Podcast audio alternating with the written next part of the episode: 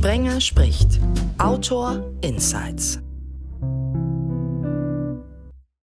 Sprenger spricht hier. Freue mich, dass ihr dabei seid. Es ist eine Ausgabe, die auch lange, lange geplant war und dann ist es halt so, wie es manchmal ist. Dann steht die eine Gästin doch tatsächlich im Stau. Dafür aber klappt die Leitung mal eben. In der Vorwoche ging es über 10.000 Kilometer. Jetzt sind wir bei knapp 8.000 Kilometern. Jan Kaspar Luck, hallo.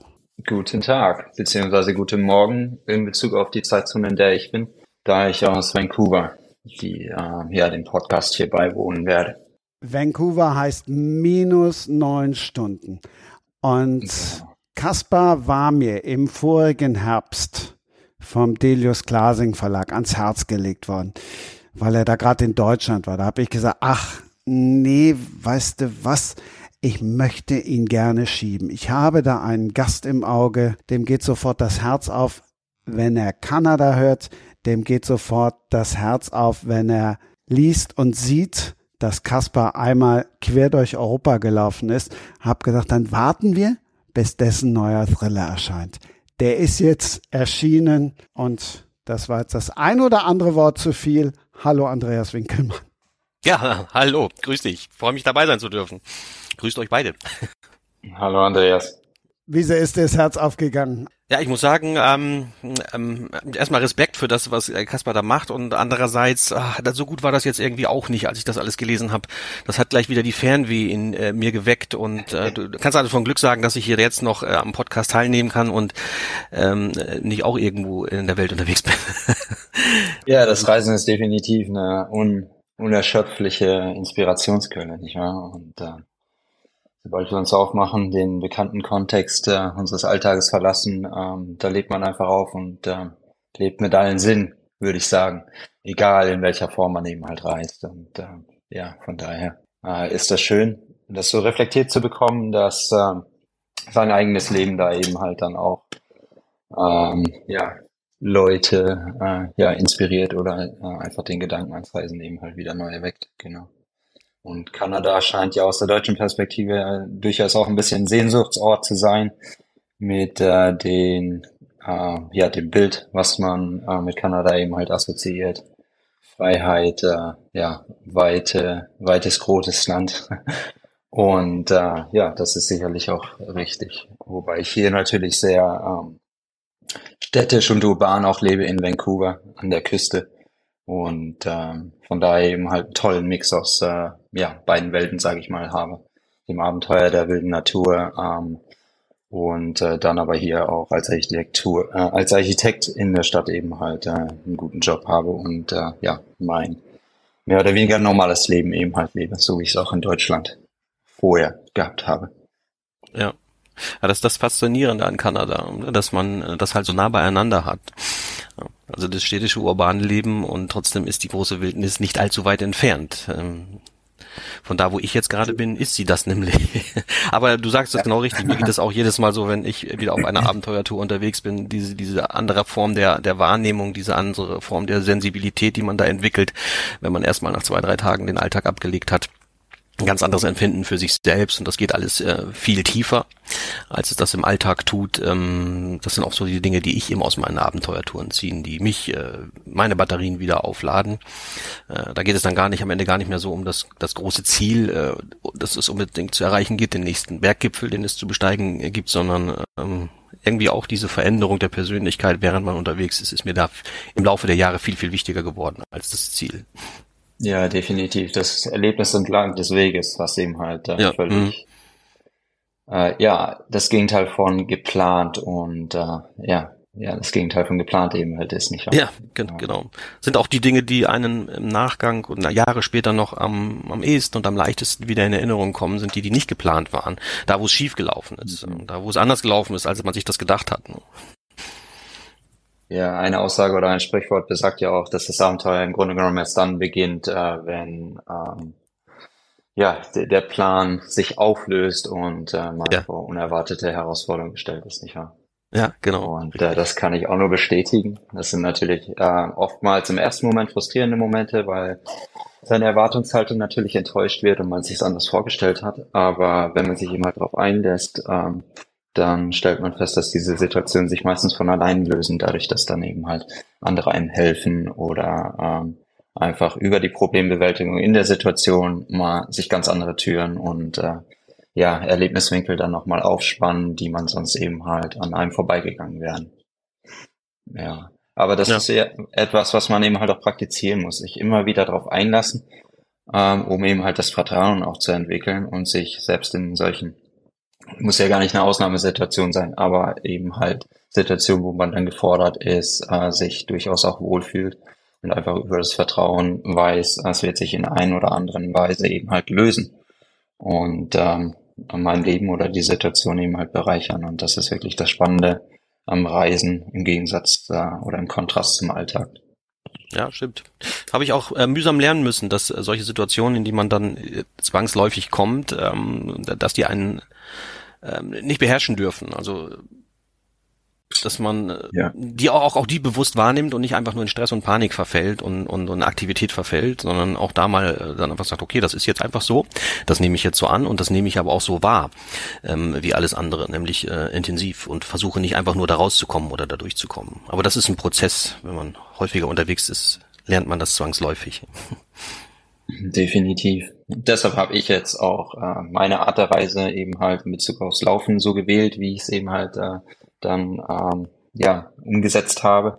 Insofern, als dass mir eben halt ähm, ja übers Laufen eben halt die die Möglichkeit gegeben wurde oder ich das Gefühl habe, dass ich eben halt ja wirklich authentisch unterwegs bin und äh, dann eben halt äh, ja diese Art der intensiven Erlebnisse dann tatsächlich eben halt habe. Und oftmals tritt das Laufen an sich dann eben halt im Hintergrund. Es ist dann nur das Mittel ja. äh, um unterwegs zu sein. Für den anderen ist es der, der, Bus oder das Motorrad oder das Fahrrad oder wie auch immer. Und äh, ja, von daher. Gut, dass du ja. nochmal weg gehst vom Fahrrad, weil ich möchte gern nochmal nach Kanada. Mir fehlte eben bei deiner Definition von Kanada die tiefen Wälder. Die fehlten mhm. mir dann. Mm, und da ist ja zum Beispiel Andreas auch des Öfteren mal unterwegs. Und Andreas, natürlich habe ich sofort an Kill Game gedacht. Ich glaube 2016 ist das Buch erschienen, aber ich habe es immer noch im Kopf. Du hast es immer noch im Kopf. Da hast du mir was voraus.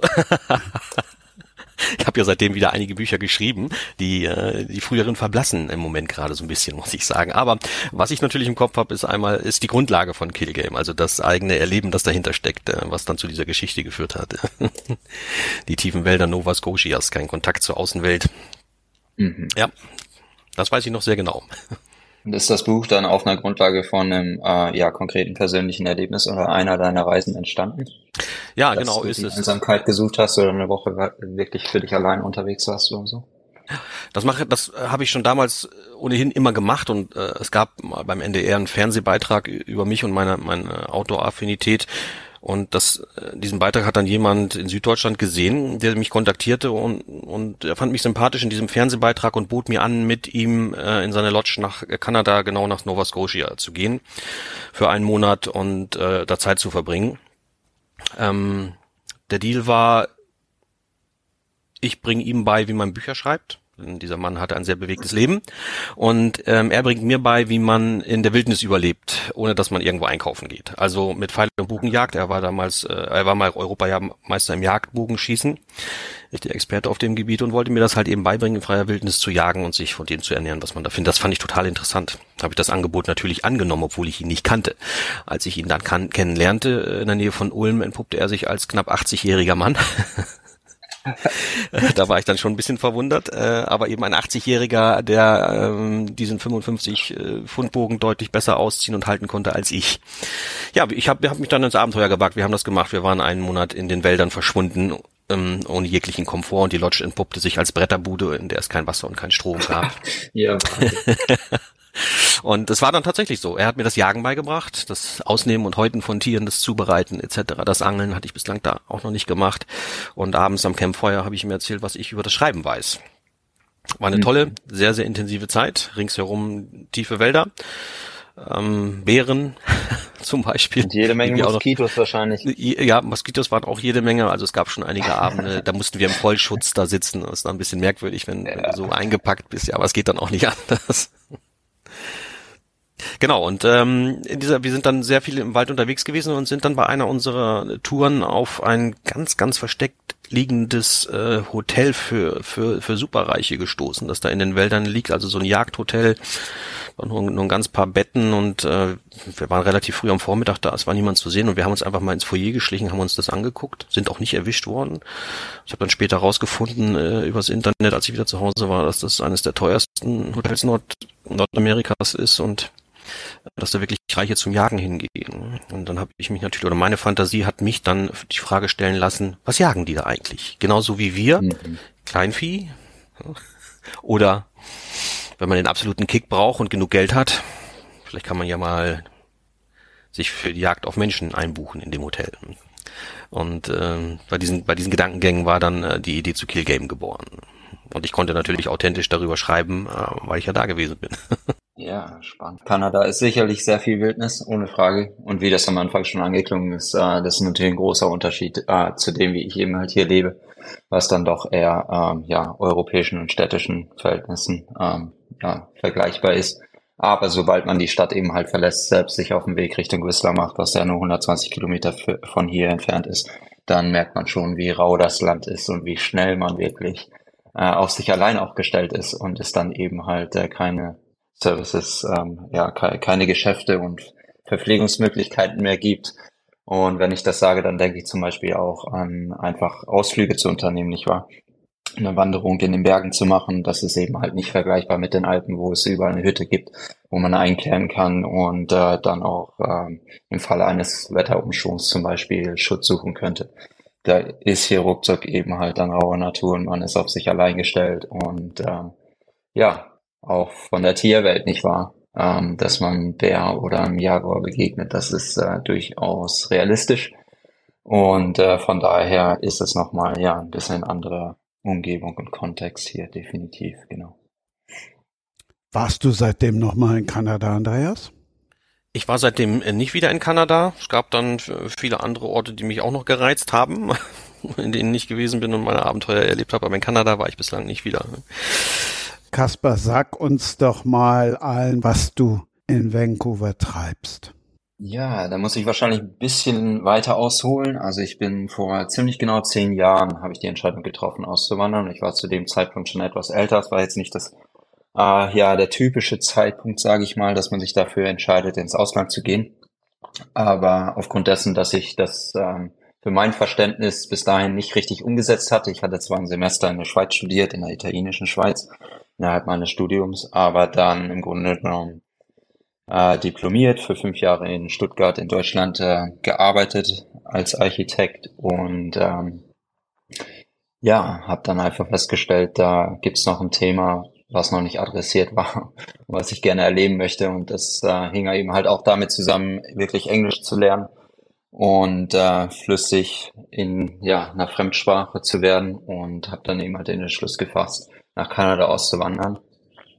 Und ähm, ja, hier in meinem Beruf auf Fuß zu fassen, einen Job zu finden und äh, ja, zu leben. Das war am Anfang auf ein Jahr ausgelegt, äh, bedingt durch das Visa natürlich auch. Und äh, dann hat sich das aber sehr, sehr schnell von der Perspektive geändert und da äh, war dann klar, dass das doch ein längerer Aufenthalt wird.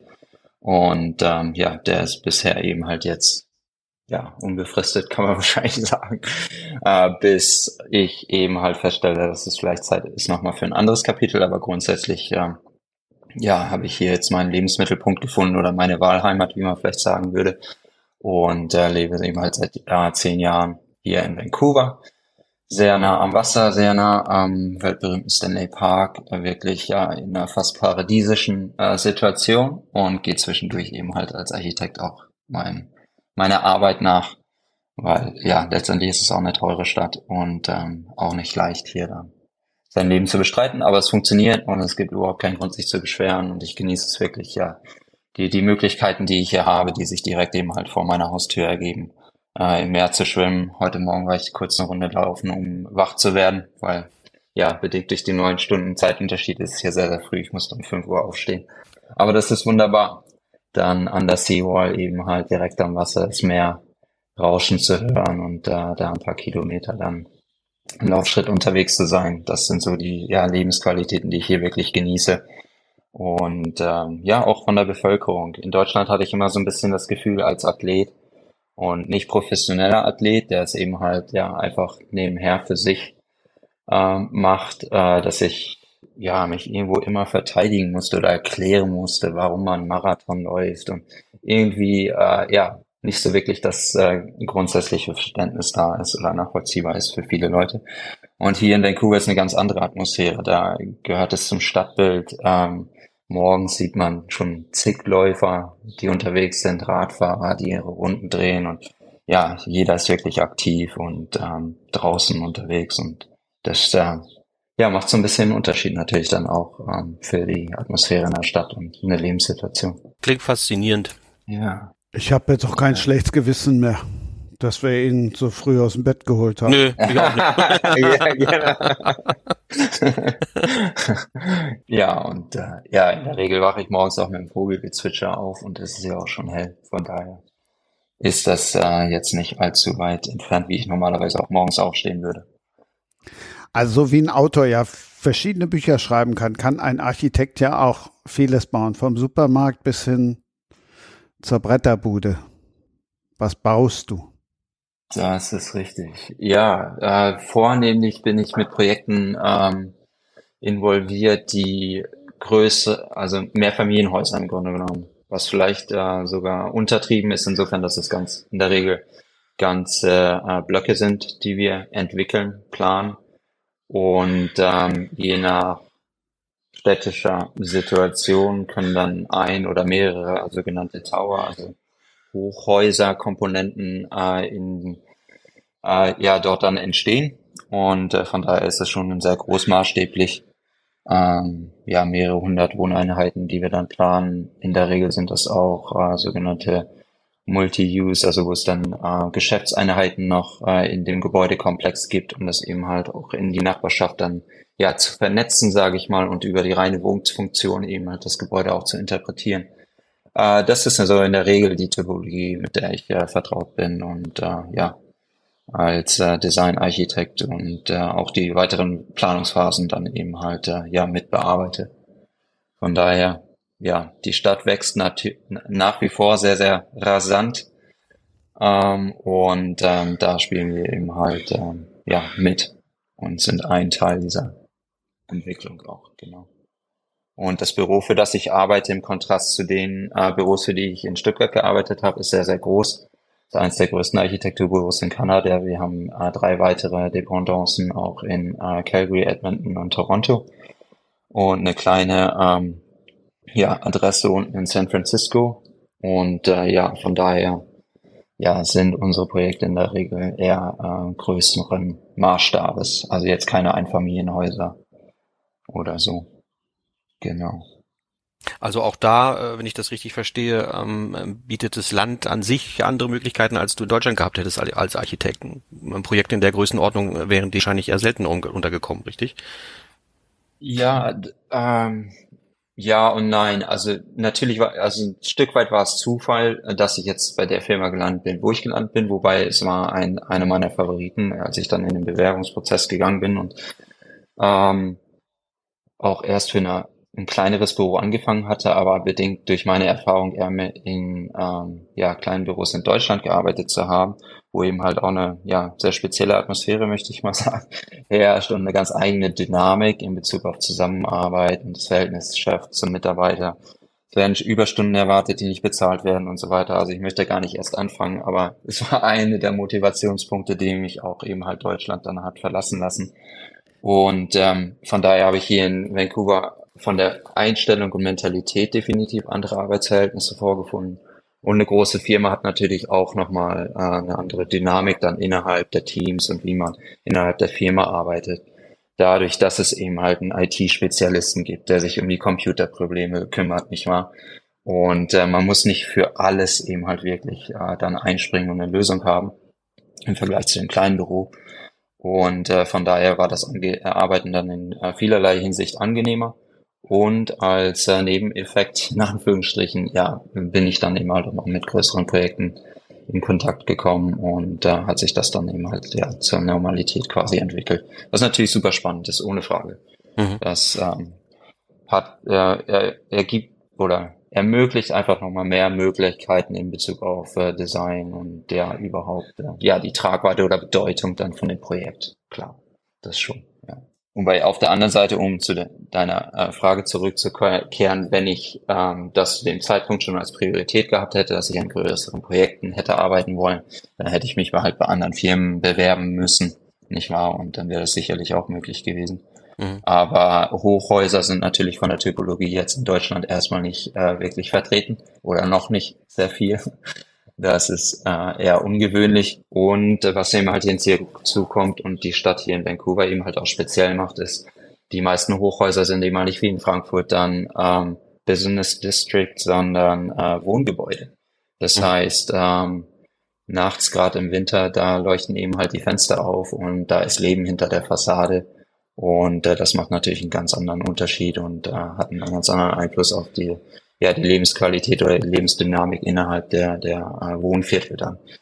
Und gegen äh, ein reines ähm, ja, Business ähm, Nachbarschaft eben halt äh, dann mitunter über, über Nacht oder am Wochenende vielleicht auch verschlafen oder ausgestorben ist, nicht wahr? Ja, verstehe. Mhm. Ja, das ist die Architektur, genau.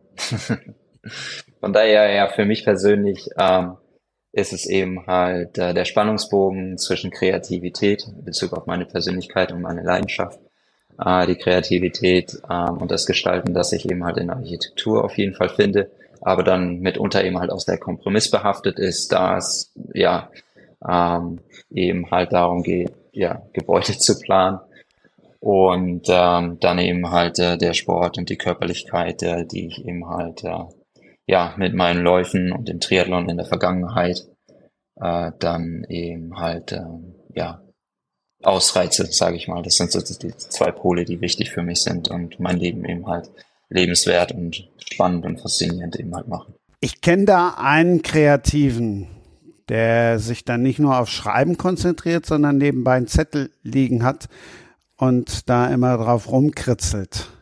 Wenn ich jetzt auf den Zettel schaue, sehe ich da ein Hochhaus und irgendwo schon einer, der einsam irgendwo liegt, den keiner findet? Oder habe ich jetzt gerade bei diesen hohen Häusern in Kanada direkt wie so ein Thrillerleser gedacht? Woher weißt du das mit dem, mit dem Zettel und dem Kritzeln? Hast du mich jetzt gerade kritzeln hören oder hatte ich dir das mal erzählt? Ich bin ja vorbereitet. Ach so, viel zu gut offensichtlich. Mhm. ja, das mache ich tatsächlich. Das ist irgendwie so eine, so eine Art kreative Ablenkung. Ähm, ja, auch jetzt habe ich wieder einen Block neben mir liegen und habe, aber ich habe jetzt, vielleicht ist das der ähm, Architekteneinfluss gerade. Ich habe einfach nur geometrische Formen gekritzelt. ja, das kann ja auch was Meditatives haben, wenn man das so nebenher macht. Und ja, ja, ja. Muss das überhaupt keinen Sinn entwickeln oder nee, genau. weitere ich Bedeutung. Für, ich habe mal für mich festgestellt, dass ähm, eine hundertprozentige Fokussierung auf ein Thema oder auf ein Projekt oder auf eine Aufgabe gar nicht so gut ist für die Kreativität, dass man ein klein wenig Ablenkung gut gebrauchen kann. Die darf aber nicht vom Handy kommen, das habe ich auch festgestellt. Äh, und bei mir ist es tatsächlich die Kritzelei, was auch immer. Manchmal entstehen da auch so kleine Anfängerkunstwerke am Ende. Ähm, ja, oder dass man, wenn man unterwegs ist, auch mal im Hotel oder im Café oder im Zug schreiben kann, wo man ja auch nicht zu 100 Prozent fokussiert ist. Aber ich habe jetzt keine Leichen und keine Leichenteile und auch keinen nächsten äh, Mordfall nebenher konzipiert. Dafür habe ich äh, dem Kasper einfach auch zu aufmerksam zugehört.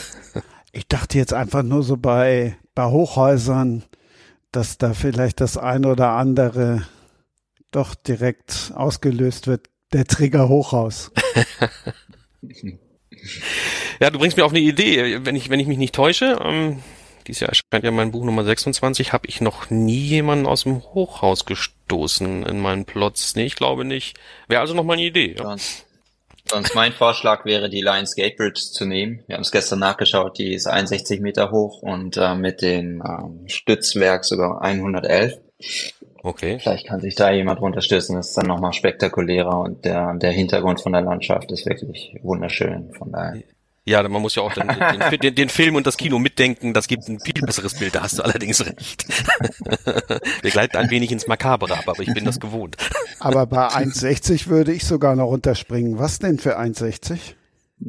Nein, 60, 60 Meter äh, ist die, äh, wie sagt man, äh, Clearance zwischen Wasseroberfläche und der Unter Unterseite von der Brücke, weil dort dann auch die Frachter eben halt durch müssen.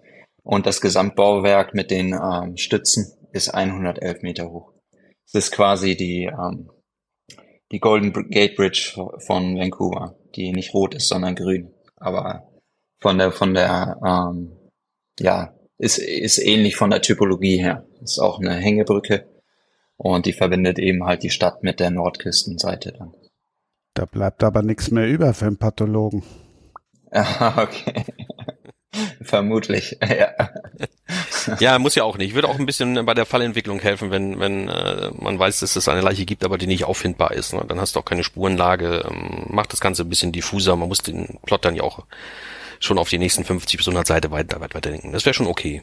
Ich frage Andreas dann nachher mal, was er so gemalt hat. Ich hatte bisher eingezeichnetes Cover von einem Podcast-Gast, Flo Weber von den Sportfreunden Stillern. Der hat nebenbei auch gezeichnet. Also das war wirklich ähm, sehr, sehr, sehr, sehr kurios.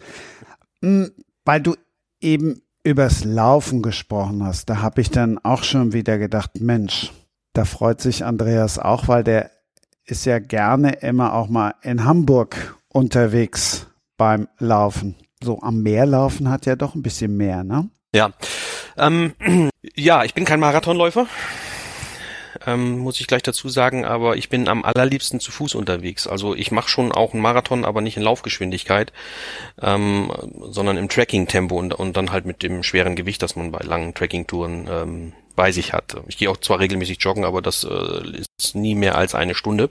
Bin auch nie darauf gekommen, irgendwie meine Abenteuer mit Laufen in Verbindung zu bringen. Ähm, was ich aber für mich festgestellt habe, weil ich habe es auch schon anders gemacht. Ich war in, auf dem Kajak unterwegs, ich war lange Strecken mit dem Fahrrad unterwegs. Ähm, dass das zu Fuß gehen ähm, mir am besten bekommt, dass es äh, mir am ehesten das Gefühl von Freiheit vermittelt, weil es keine Technik gibt, auf die man achten muss und die man im Zweifelsfall vielleicht sogar reparieren muss, um die man sich kümmern muss. Ähm, es macht das Naturerleben so einfach wie möglich, wenn man ähm, zu Fuß unterwegs ist. Und deswegen mache ich das am allerliebsten. Ja, das kann ich sehr gut nachvollziehen. Äh, und ich denke, dass eine der Parallelen jetzt, äh, um den Bogen zu um beim Laufen zu spannen, ist, dass es wirklich darum geht, ähm, die Geschwindigkeit zu reduzieren. Nicht wahr? Ja. Und ähm, dass man mit jedem Schritt im Grunde genommen präsent ist und für jedes Erlebnis, das sich eben halt auftut, wirklich äh, zur Verfügung steht, in Anführungsstrichen. Und das ist ja für mich auch das Faszinierende, wirklich auf zwei Füßen unterwegs zu sein. Und wie du es auch ähm, beschrieben hast, dass man im Grunde genommen sehr oder nicht von anderen Dingen abhängig ist. Es ist wirklich nur der Körper, nicht wahr? Man äh, hat kein Fahrrad, nichts, äh, was die Bewegung beschleunigt oder das Fortbewegen auch vereinfacht, nicht wahr? Und äh, von daher ist es, äh, ja, ich würde sa sagen würde, was sehr authentisch ist, wirklich nur, äh, ja, aufrecht und auf zwei Füßen äh, die Welt zu bereisen, genau. Ja, finde ich auch. Und ich habe auch für mich festgestellt, ähm, dadurch, dass ich den Vergleich auch ziehen kann äh, zu den anderen Fortbewegungsmitteln, ähm, wenn man zu Fuß äh, unterwegs ist, man muss nicht extra Halt für irgendwas machen.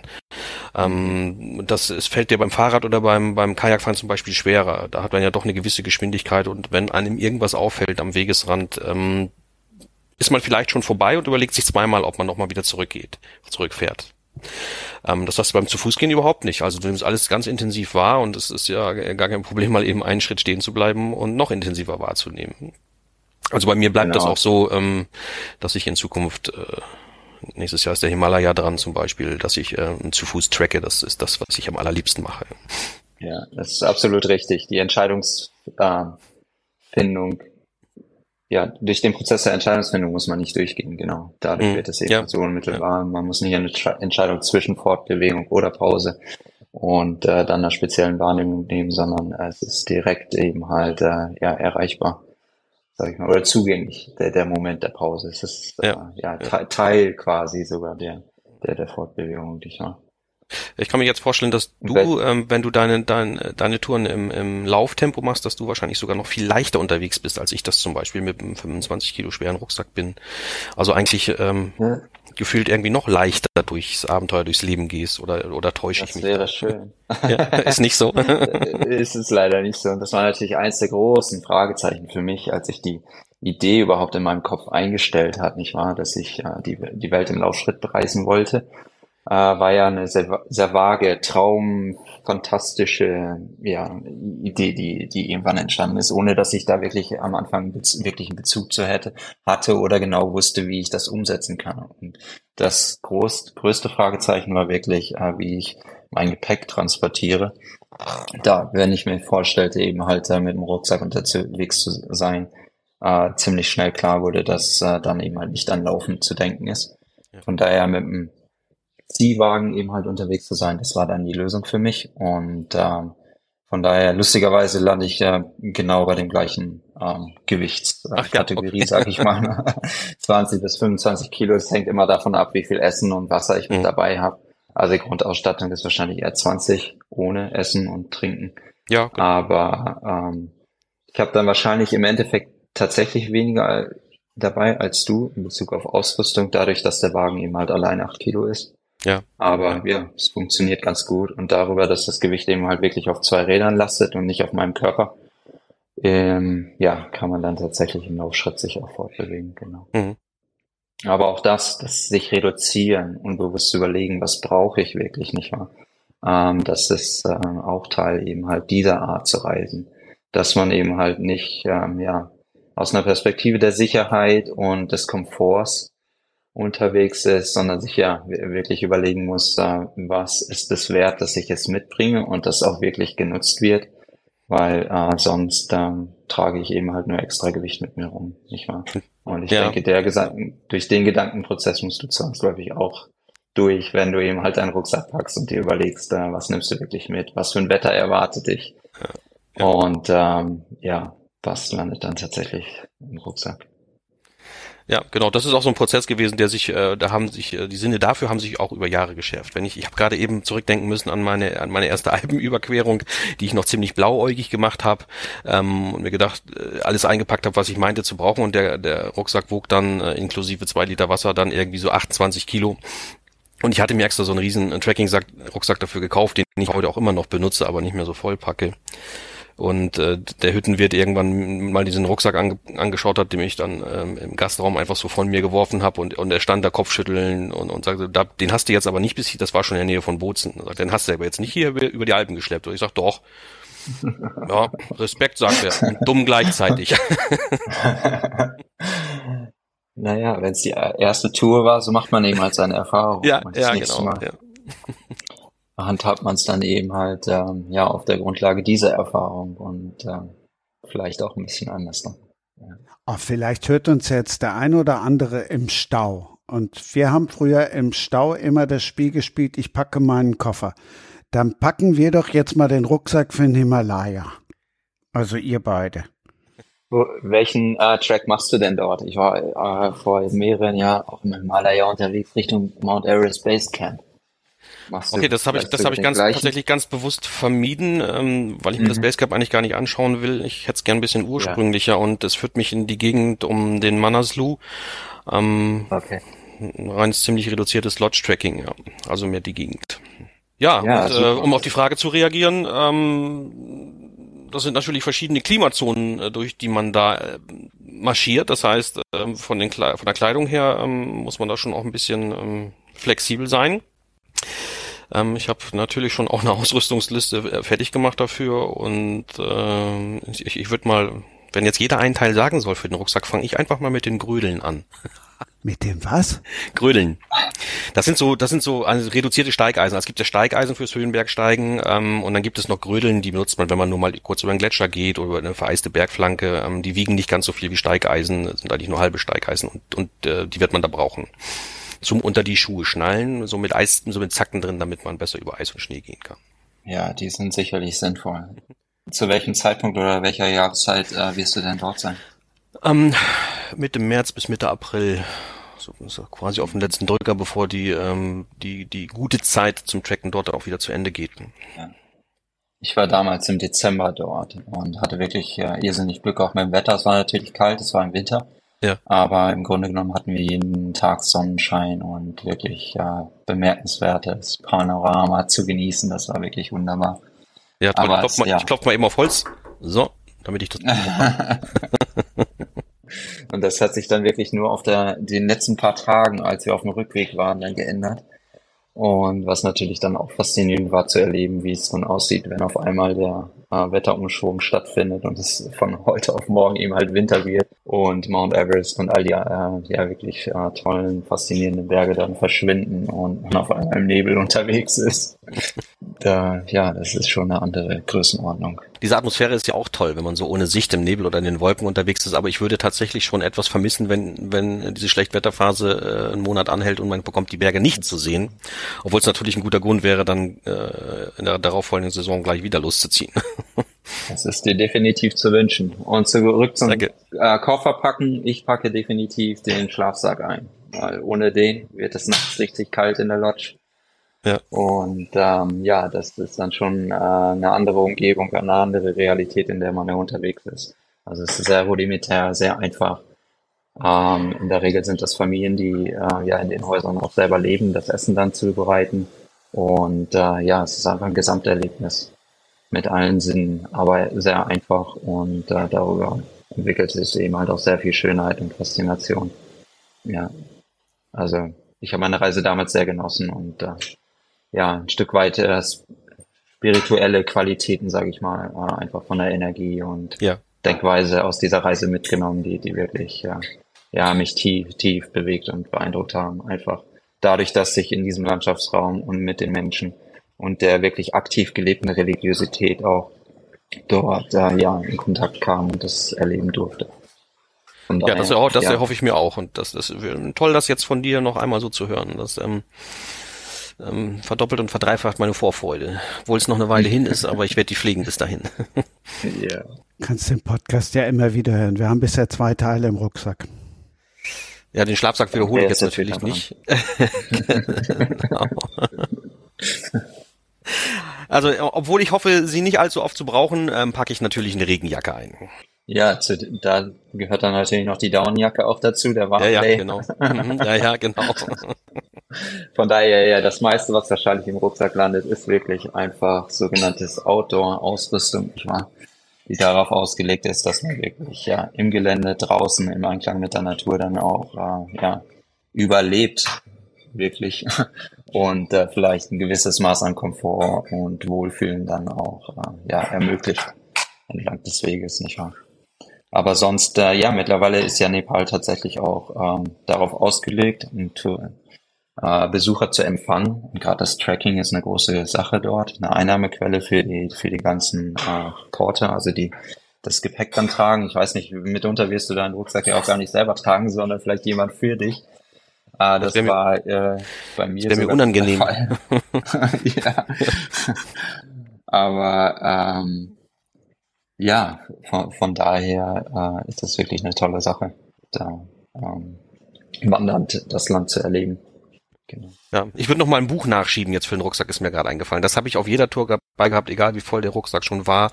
Ein Buch misst, musste mit immer, natürlich ein Taschenbuch, leichteres Format und äh, auch egal, ob ich das schon zehnmal gelesen habe. Ähm, manche Bücher kannst du ja gerade, wenn du unterwegs bist, immer wieder lesen. Also ein Buch kommt auf jeden Fall in den Rucksack. Weiß aber e noch nicht welches. Und kein E-Book-Reader, nee, ein Buch. Nein, das weiß ich noch nicht. Kein E-Reader? Nein. Kommt dir so, ja, ich weiß, nicht ja, ins Haus, oder? Ah, du, ich habe mir mal irgendwann einen angeschafft, ähm, weil meine Bücher ja auch als E-Books ersche erscheinen und dass man da auch mal reingucken und kontrollieren kann, aber ich lese da nicht wirklich drauf ich weiß, das ist toll, da hat man eine ganze Bibliothek und es wiegt auch nicht wirklich viel und, und, und der Akku hält lange und, und all das und, und ich vermisse dann trotzdem das Papier und ja, und wenn das Buch halt nicht für die ganze Tour reicht, dann lese ich es halt nochmal von vorn. Ich achte ja schon drauf, dass ich ein Buch mitnehme, das mich dann auch nochmal wieder zwei oder dreimal faszinieren kann. Es gibt ja auch wirklich Bücher, die braucht man nicht als E-Book, die braucht man als Papierbuch und da sprechen wir gleich über eins. Das Buch, was ich meine, und was hier tatsächlich jetzt ein Jahr auf dem Schreibtisch gelegen hat, weil ich wirklich Jan Kasparluk und Andreas Winkelmann zusammenbringen wollte, heißt Across Europe. 5250 Kilometer einmal quer durch Europa. Das sieht auf dem E-Reader tatsächlich scheiße aus. ja, kann ich bestätigen. Es hängt natürlich auch damit zusammen, äh, dass es relativ viel Bildmaterial verarbeitet hat. Und ja, es ist einfach nochmal was anderes, dann wirklich das Gesamtwerk auch in der Hand zu halten, nicht wahr? Und äh, ich glaube auch, wie Andreas das äh, gerade beschrieben hat, ähm, einfach das Erlebnis zu reden und durch ein Buch zu blättern und ist einfach ein komplett anderes, als wenn man äh, digital äh, eine Seitenzahl aufruft, nicht wahr? Und einfach auch nicht so das Gesamt, ja, das Gespür für das Gesamtwerk eben halt bekommt. Und ähm, ja, in Bezug auf mein Buch, es hat ja auch mehrere Ebenen, sage ich mal, wie man es äh, zugäng sich zugänglich machen kann. Das eine, wie gesagt, sind die Bilder. Kurz durchblättern, darüber kriegt man ja schon so ein bisschen äh, ein Gespür für die Reise oder was ich gemacht habe. Dann gibt's die herausgestellten Zitate und auch die Bildunterschriften, äh, die dann schon mal ein bisschen mehr ähm, ja, Einblick und Tiefgründigkeit vielleicht auch erahnen lassen. Und wenn man mehr mit Zeit mitbringt, kann man natürlich auch die ganze Geschichte lesen. Von daher, ja, kann, sehe ich auch so. Das Buch an sich ist schon eine tolle Sache dann. Dann versuch mal ein bisschen auch die Bilder zu transportieren.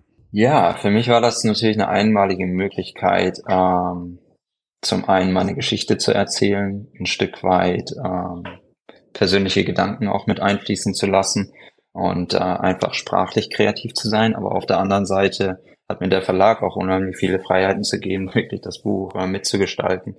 Äh, alle Bilder sind von mir fotografiert und aufgenommen worden.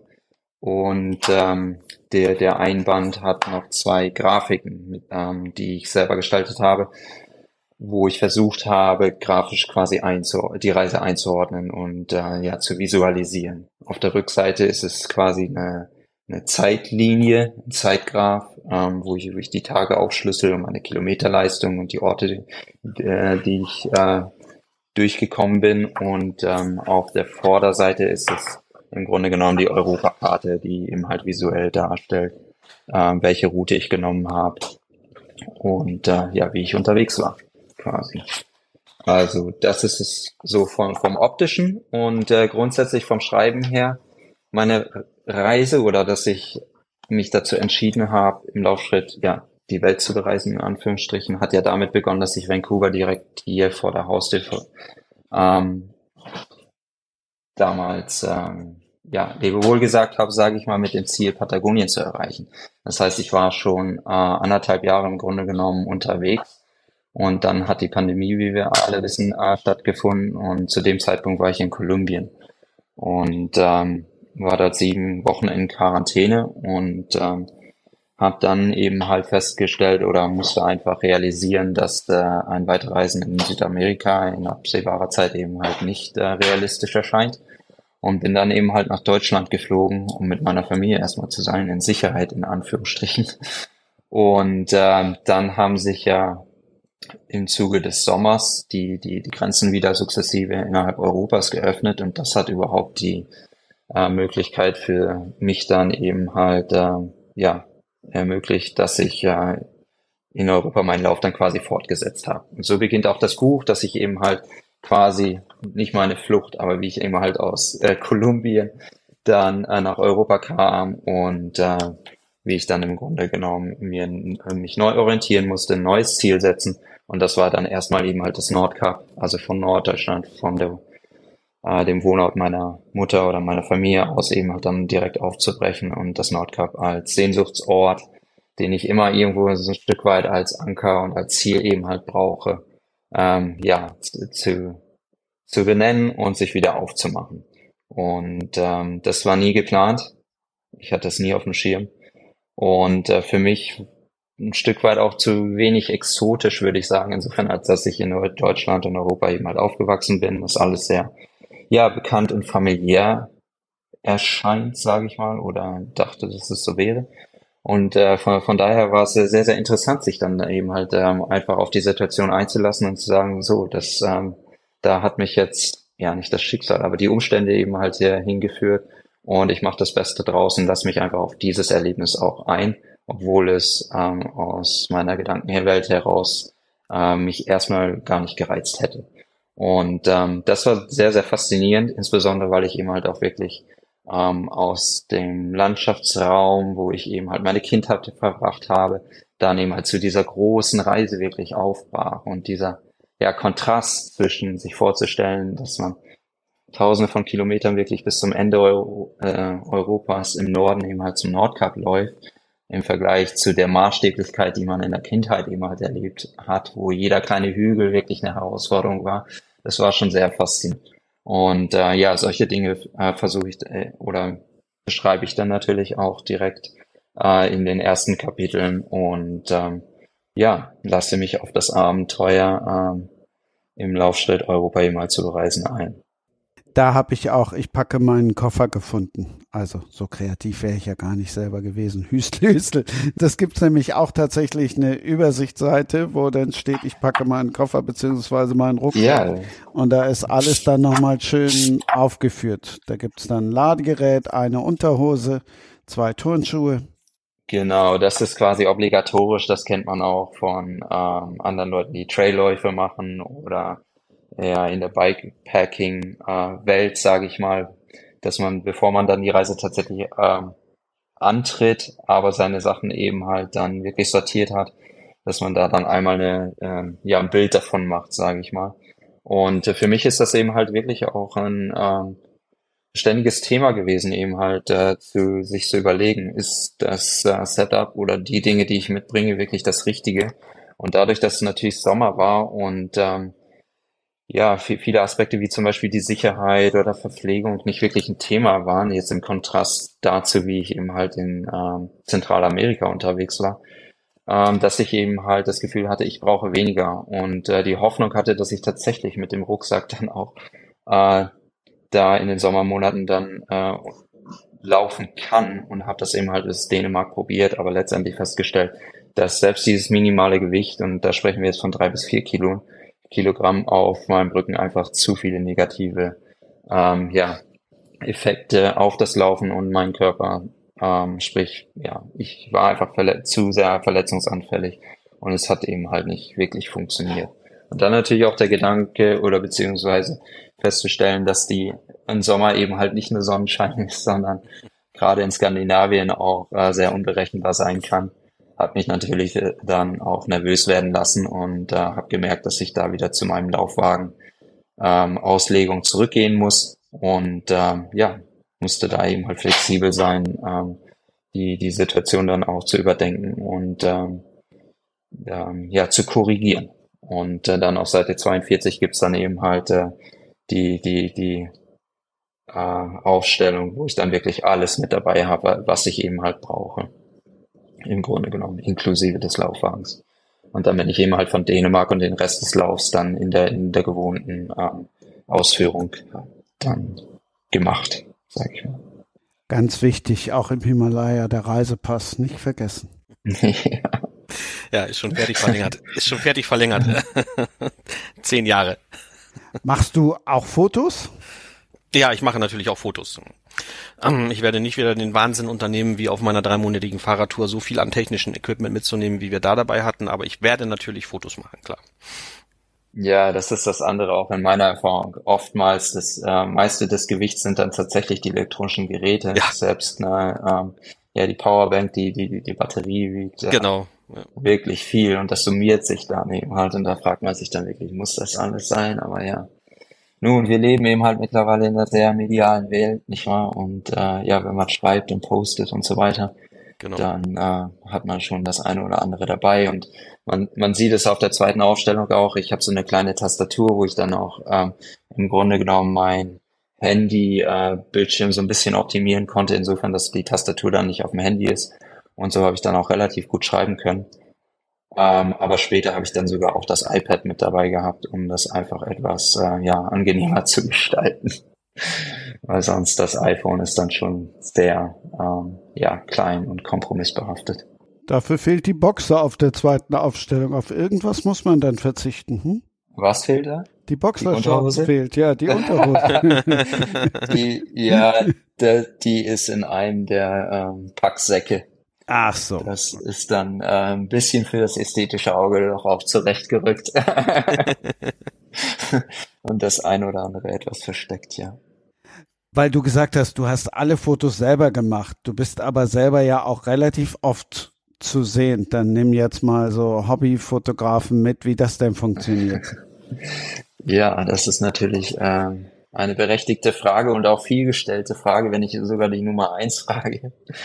Äh, und da vielleicht auch zurück wieder zu dem ähm, Equipment-Bild. Äh, da sieht man so einen tri sogenannten tri tri Tripod oder wie sagt man, äh, Mini-Stativ, in das ich eben das Handy einspannen kann. Und später war es auch die äh, GoPro-Kamera, die ich da benutze, äh, die ich eben halt aufstelle am Wegesrand quasi oder an ein äh, Verkehrsschild an den Pfosten äh, anklemme und äh, dann eben halt ein App oder eine, ein Programm habe, was äh, verzögert die Bilder schießt im Grunde genommen mit dem Shutter Release. Das heißt, es werden äh, eine ganze Sequenz an Bildern in kurzer Abfolge im Grunde genommen gemacht.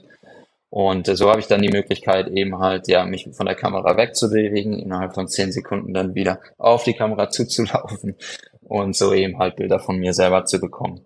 Das äh, sieht von außen betrachtet natürlich dann ein bisschen kurios aus, ähm, aber das ist die einzige Möglichkeit, dann eben halt tatsächlich diese Bilder von sich selber äh, in ja, der Landschaft eben halt zu bekommen und funktioniert da relativ gut.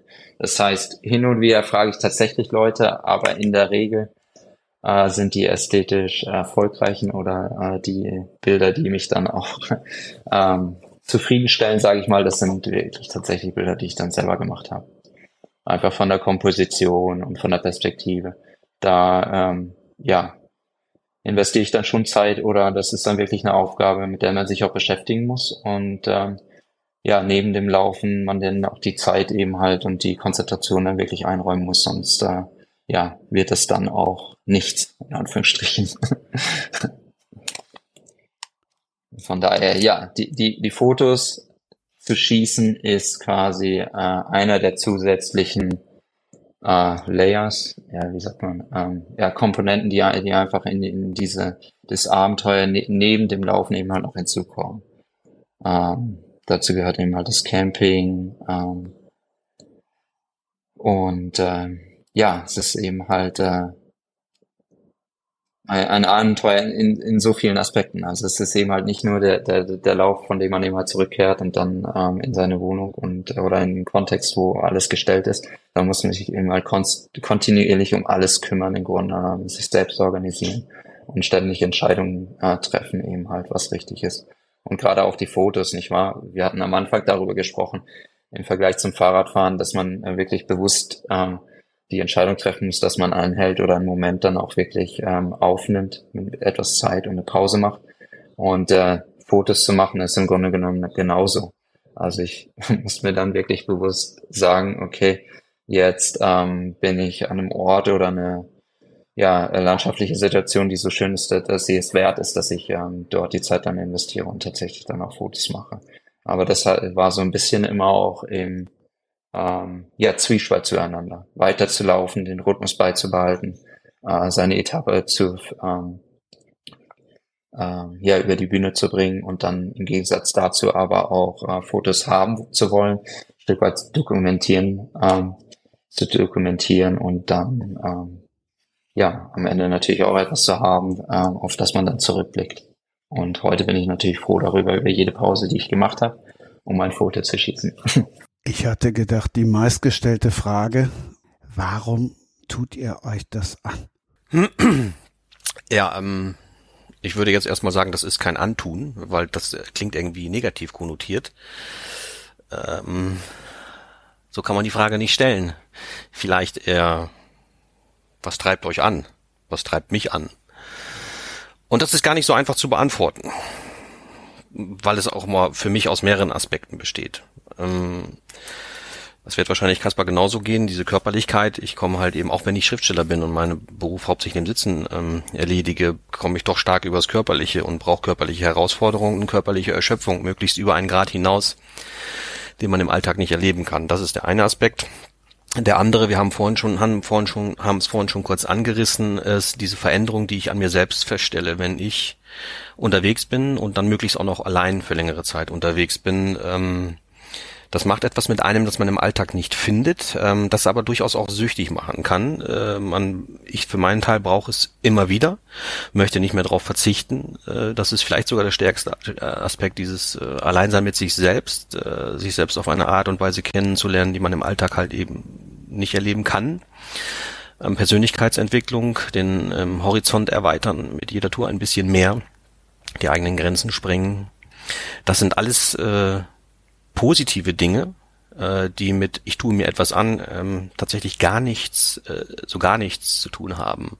Das, da ist kein Überwinden dabei, sondern im Gegenteil, man muss sich eher zurückhalten, äh, denn es gibt ja auch noch einen Job, den man zu erledigen hat und es gibt Familie und Geld will man verdienen oder muss man verdienen.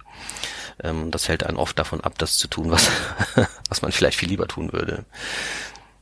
Ähm, vielleicht ist diese die, die Frage damit nicht äh, für jeden zufriedenstellend beantwortet. Ähm, das, um das nachzuvollziehen, wie es einem geht, wenn man längere Zeit allein draußen unterwegs ist und im Zelt schläft und auf jeden Komfort und jeden Luxus äh, auch ganz bewusst verzichtet und sehr, sehr reduziert lebt.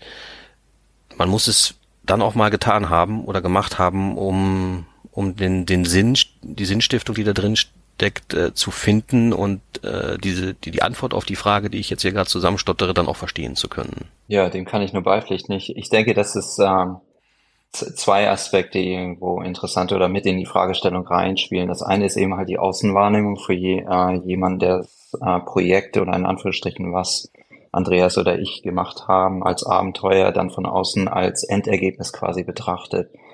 Das ist natürlich ähm, ein Stück weit ähm, ja, eine distanzierte oder offensichtlich eine distanzierte Betrachtung. Und ähm, für uns ist es, geht es wesentlich weniger darum, was das Endergebnis ist, was man dann am Ende präsentieren kann, sondern wirklich ähm, darum, wie, ja, im Grunde genommen die Motivation, nicht wahr? Warum man sich darauf einlässt. Und für mich ist das im Grunde genommen eine, eine Lebenseinstellung oder eine Lebensfrage, insofern ähm, sich, ähm, ja, kontinuierlich miteinander auseinander, mit sich selber auseinanderzusetzen und äh, herauszufordern, in Anführungsstrichen. Und das kann eben halt in verschiedenen Aktivitäten stattfinden, in verschiedenen Feldern. Natürlich kann es der Beruf sein, aber es kann eben halt auch das Reisen oder äh, definitiv äh, ja eine körperliche Auseinandersetzung sein. Und für mich war es eben halt äh, Zeit meines Lebens der Sport am Anfang eben halt eher motiviert daraus, sich beweisen zu wollen und vielleicht äh, tatsächlich auch äh, Anerkennung und Aufmerksamkeit da zu, zu bekommen. Und äh, das habe ich im Triathlon eben halt erlebt und ähm, genügend ausgereizt, sage ich mal, so dass ich es eben halt äh, letztendlich dann auch wieder hinter mir gelassen habe und die diese Frage, ähm, was eben halt das nächste Betätigungsfeld ist, wo ich mich neu erleben kann, ähm, dann eben halt ähm, sich geändert hat und in die Richtung, äh, dass ich das Sportliche eben halt mit dem Reisen verbunden habe. Und das war am Anfang eher das äh, Fahrradreisen, auch mit ganz reduziertem Gepäck. Und äh, dann später eben halt die Idee, das tatsächlich im Laufschritt zu machen. Von daher ist es eben halt ein Prozess, eine Evolution und ähm, ja, Teil, ähm, wie eingangs gesagt, in meiner Lebenseinstellung, die in der Form dann eben halt im Grunde genommen einfach Ausdruck findet. Und äh, ja, das ist der Zugang, das ist die Motivation, das ist die Einstellung, mit der man jeden Tag dann wieder aufs Neue sich aufmacht, die nächste Etappe in Angriff nimmt. Aber man macht es eben halt nicht mit dem Gedanken, äh, was man am Ende vielleicht damit dann erreicht hat oder was als Gesamtergebnis dann äh, präsentierbar ist, sage ich mal.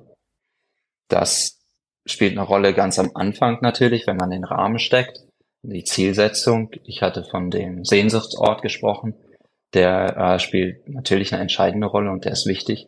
Aber der ist äh, entzündet wirklich nur diese so diese erste Energie, sage ich mal. Und dann im Zuge des Prozesses sich tatsächlich in der Vorbereitung sich dann auf die eigentliche Reise oder das Projekt einzulassen, da vergesse ich eigentlich das Endziel dann und äh, versuche wirklich präsent mit dem zu sein, was der nächste Schritt ist.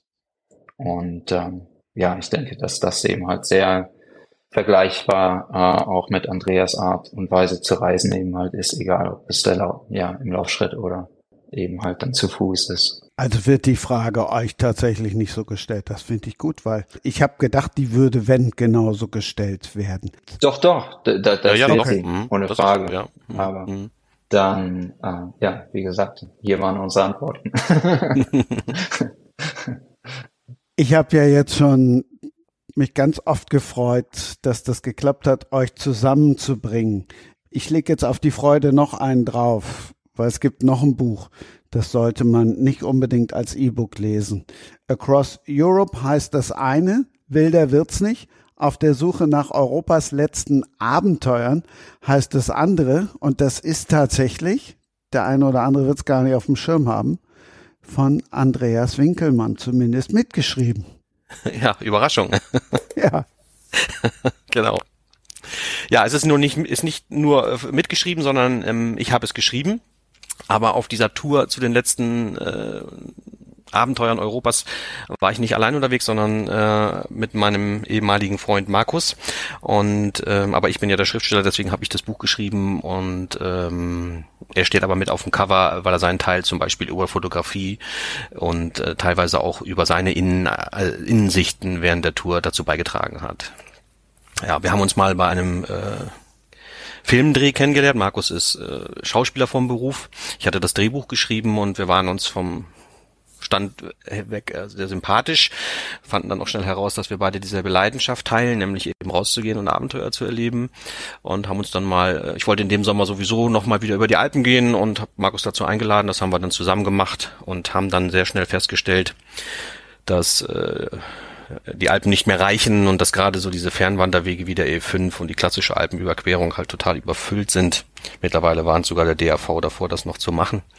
Ähm, und dass es doch noch irgendwo in Europa Wildnis geben muss. Also wir hatten auch so ein bisschen den, den Ansatz, wir wollen nicht, nicht äh, fliegen dafür. Es sollte eigentlich quasi vor der Haustür sein. Und wo gibt es noch wirklich eine Wildnis? Ähm, wir haben sie dann in einem Sommer im Val Grande Nationalpark äh, in den italienischen Alpen gefunden, der wirklich spektakulär ist und das liegt ja mit schon im Herzen Europas. Man ahnt es gar nicht, dass man da sowas finden kann. Ähm, dann aber in letztendlicher Konsequenz im Sarek Nationalpark in Schwedisch Lappland, also äh, ein ganzes Stückchen noch hinter dem Polarkreis, äh, ein riesiges Gebiet, das äh, überhaupt gar keine Infrastruktur hat, also auch keine, keine Wanderwege, keine Hütten und kein Handyempfang und äh, auf der ganzen Tour, glaube ich, nur zwei Brücken. Und alles andere, was man braucht, also Essen, Trinken, ähm, äh, Wegfindung und so weiter, ähm, das muss man schon selber mitbringen und dafür muss man selber unterwegs sorgen. Und ähm, für Markus und mich war das dann tatsächlich äh, eine richtige Wildnis äh, in Europa. Wir sind da ähm, zwei Wochen unterwegs gewesen mit dem Rucksack die wahnsinnig intensiv waren. Ähm, ich habe, glaube ich, mich alles täusche, ich habe in der Zeit acht Kilo abgenommen und bei Markus war es so ähnlich. ähm, der Rucksack war am Anfang schon schwer genug. Ähm, mehr Nahrung ging einfach nicht rein und äh, dann lebst du natürlich, was die Kalo den Kalorienausgleich angeht, zwischen dem, was du verbrennst und was du zu dir führst, lebst du natürlich immer im Defizit. Also wenn mal jemand äh, eine schnelle Diät machen möchte, kann ich das empfehlen. 14 Tage, vielleicht drei Wochen äh, im Sarek Nationalpark unterwegs sein. Ja, und daraus ist dann, ähm, ich hatte dann, ich wollte eigentlich gar kein Buch darüber schreiben. Ich wollte eigentlich diese Leidenschaft, die so gar nichts mit meinem Job äh, zu tun hat, der sich ja mit Mord und Totschlag beschäftigt, äh, das wollte ich eigentlich gar nicht miteinander verquicken. Ähm, und dann habe ich aber bei einem Gespräch im Verlag, ähm, dem damaligen Verlagschef von Rowold, äh, geschildert, was ich da gemacht habe. Und ähm, dann ließ er nicht wieder lockern, so müssen wir ein Buch draus machen. Müssen wir ein Buch draus machen, unbedingt. Habe ich mich dann bereitschlagen lassen. und es ist tatsächlich ein, ein mein erstes Sachbuch, mein erstes Abenteuerbuch geworden, genau. Und das heißt, äh, wilder wird's nicht und das bezieht sich so ein bisschen darauf, dass es in Europa wohl nicht möglich ist, noch mehr Wildnis zu finden, aber auch auf uns beiden, nämlich auf Markus und mich. Als wir das gemacht haben, ähm, war ich ähm, knapp über 50 und Markus ging schon auf die 60 zu, was bedeutet, äh, viel, viel wilder wird's mit uns beiden wahrscheinlich auch nicht mehr. ja, das ist interessant. Also ich meine ja, mittlerweile bin ich ja zurück in der Architektur und äh, bin jetzt äh, eben halt äh, ja nicht ständig am Reisen. Von daher ist es natürlich alles äh, ja in einem kleinen findet in einem kleineren Maßstab statt und äh, über Weihnachten bin ich aber äh, um Hawaii herumgelaufen und da war tatsächlich an einem Tag wurde ich von einem äh, Tourbusfahrer überholt und der hat mich dann eben halt mit dem Laufwagen dort gesehen, wie ich mich den Berg hochgearbeitet habe und ähm, sein Kommentar war tatsächlich, wow, du bist wild. You're wild, you're doing it. Und das, ähm, ja, hat es irgendwie so eingeordnet und äh, insofern, ähm, ja, kann ich mich mit der Aussage ein Stück weit äh, identifizieren oder drückt es eben halt so diesen Freiheitsgedanken und wirklich draußen in der Natur zu sein und sich ähm, ja vom, vom städtischen und ähm, organisierten Leben eben halt ein Stück weit ja abzuseilen und wirklich äh, auf eigene Faust ähm, unterwegs zu sein und ähm, wie du es beschreibst, so in Lappland, äh, dann, dann wirklich ja komplett von der Zivilisation ja abgeschnitten zu sein das öffnet natürlich nochmal eine ganz andere ja, Selbstwahrnehmung und man ist dann komplett auf sich selber eben halt zurückgeworfen, nicht wahr? Ja, richtig. Und, ein, Back, ein Backup oder ein Sicherheitsnetz gibt es dann halt eben nicht. Also was dir da passiert, das passiert dir und du kannst auf keine andere Hilfe zählen als auf deine eigene oder die deines Freundes, mit dem du unterwegs bist. Das kann natürlich beängstigend sein. Ich mache mir im Vorfeld äh, solcher Reisen über meine Ängste nie viel Gedanken. Das passiert dann unterwegs ne? in den entsprechenden Situationen. Aber es ist ja alles gut gegangen. Bislang auch immer alles gut gegangen. Und das andere im Vergleich, Vergleich Kanada, Europa. Europa ist eben halt so dicht besiedelt ja. dass, ähm, ja, wie du es eben halt beschreibst, da ist eben halt kaum noch Wildnis wirklich zu finden. Und man ist die ganze Zeit von Leuten umgeben und anscheinend ja die Fernwanderwege mittlerweile sogar überlaufen, äh, was ich aus eigener Erfahrung nicht kenne, aber ich, ich sehe es oder krieg's über die Medien oder über Freunde natürlich auch mit. Und äh, da hat man hier in Kanada sicherlich ähm, andere Möglichkeiten, dann tatsächlich ruckzuck auch auf sich allein gestellt zu sein, ja, ja. Äh, in, in der Wildnis zu sein. Aber das sind einfach zwei komplett unterschiedliche ähm, ja, Länder oder Kontinente, die wir da miteinander vergleichen. Definitiv, ja. Ja, ich hatte tatsächlich geplant, dieses Jahr nochmal wieder über äh, die Alpen zu wandern. Ich habe das schon dreimal gemacht, wäre das vierte Mal, einfach nur, weil das kann man mal schön schnell zwischendurch machen, keine weiten Anfahrtswege. Ähm, die Tour dauert dann so zwölf bis 15 Tage, ähm, da brauchst du auch kein großes Zeitfenster dafür planen. Ähm, und, und ich mag das auch gerne, ähm, jeden Tag äh, Berge hoch und runter zu laufen. Erfüllt mich richtig, ähm, aber dann habe ich diese Warnung vom DAV gelesen, man sollte dieses Teilstück vom DC5 überhaupt nicht mehr gehen. Ähm, hat mich mein, hat mich jetzt dazu entschieden, das dann doch nicht zu machen. Ich finde auch was anderes. mhm. Ja, da muss man wahrscheinlich auf die äh, auf andere Jahreszeiten dann äh, umschwenken, nicht wahr? Wenn es we ja, ja. weniger mhm. beliebt ist. Aber ja, das unterstreicht eben halt ja mhm. die die Dichte und die vielen ja, Menschen, die genau. mit, mit denen wir immer zusammen in Europa dann leben. Ja. Das fand ich bei dir auch ganz niedlich, dass es bei dir ja auch eine Warnung im Buch gibt, so wie so ein Rezeptzettel. Nichts von dem, was ich in diesem Buch beschreibe und im Zuge meiner Reise mache, ist zur direkten Nachahmung empfohlen. Dieser Lauf ist ein persönliches Selbstexperiment und selbst für diejenigen unter euch, die selber Ultraläufer sind, mit gesundem Menschenverstand zu hinterfragen. Jahrzehntelange Erfahrung im Ausdauersport sind Voraussetzung, um diese Art der Leistung einordnen zu können. Ja, ähm, ich glaube, das ist wieder, spielt ein Stück weit auch in die Frage des Warums oder der, der ja, Außenwahrnehmung und ähm, meiner persönlichen Situation und Motivation eben halt mit rein, dass ähm, es natürlich ein Extrem ist und ähm, aber letztendlich ja für, für, für, mich die richtige Aktivität ist, die, die ich eben halt dann tatsächlich äh, ja, mit der ich auf Tuchfühlung gehen musste und die ich als Erfahrung eben halt ähm, machen musste, in Anführungsstrichen. Und äh, für jemand anderes äh, hat das eben halt eine ganz andere Größenordnung und ähm, wird eben halt anders beantwortet. Und ähm, ja, von daher ist das Buch, geht ja auch nicht die ganze Zeit nur um Sport oder die Leistung, sondern es ist mir wirklich auch wichtig, äh, das auf ein persönliches äh, Niveau runterzubrechen und meine Gedankenwelt zu öffnen und äh, die Erlebnisse, die ich eben halt auch im Austausch mit anderen Menschen, der Natur, Naturerlebnisse und so weiter eben halt habe, äh, da dann auch meinen Gedanken quasi nachzugehen und äh, diese Situation dann weiter eben halt äh, auszumalen und ähm, ja dem Leser eben halt zugänglich zu machen. Von daher ist es eine sehr ja vielschichtige äh, Darstellung, ähm, die eben halt äh, über den reinen Lauf und natürlich äh, die, die, die extreme Leistung. Selbst wenn ich es jetzt mit Abstand eben halt betrachte, ich, ich kann ja jetzt nicht heute direkt loslaufen und das wiederholen, nicht wahr? es ist eben halt dieses ähm, einmalige Projekt gewesen, das so einzigartig, wie es eben halt vonstatten gegangen ist, äh, ja, sich dann ergeben hat. Und alles andere, was ich in der Zukunft vielleicht machen werde, ist dann auch wieder äh, einzigartig und in seiner eigenen Art und Weise was Besonderes. Und das ist, glaube ich, auch der Unterschied zu dem, wie jetzt ein professioneller Athlet oder jemand, der einen Rekord eben halt aufstellen hätte wollen. Ähm, ja, einfach der Unterschied zu meiner Einstellung, ähm, dass es, und wenn man zum Beispiel den Zeitgrafen in dem Buch eben halt sich anschaut oder wenn, als ich meine ähm, mein Gepäck neu überdenken musste, nicht wahr? Da war ich vier Tage nicht ähm, unterwegs und musste mich erstmal darum kümmern. Von daher ist es eben halt auch äh, eine, ähm, ja, das ganze Individuelles, was sich eben halt organisch entwickelt, das möchte ich, glaube ich, sagen. Und nicht was, äh, was man eben halt, wie man es sonst aus einer Trainingsvorbereitung Bezug auf einen Marathon zum Beispiel kennt, dass, dass man sich äh, in Topform eben halt im Grunde genommen bringt dann das Rennen absolviert und idealerweise genau das abruft, was man ähm, zu leisten imstande ist, nicht wahr?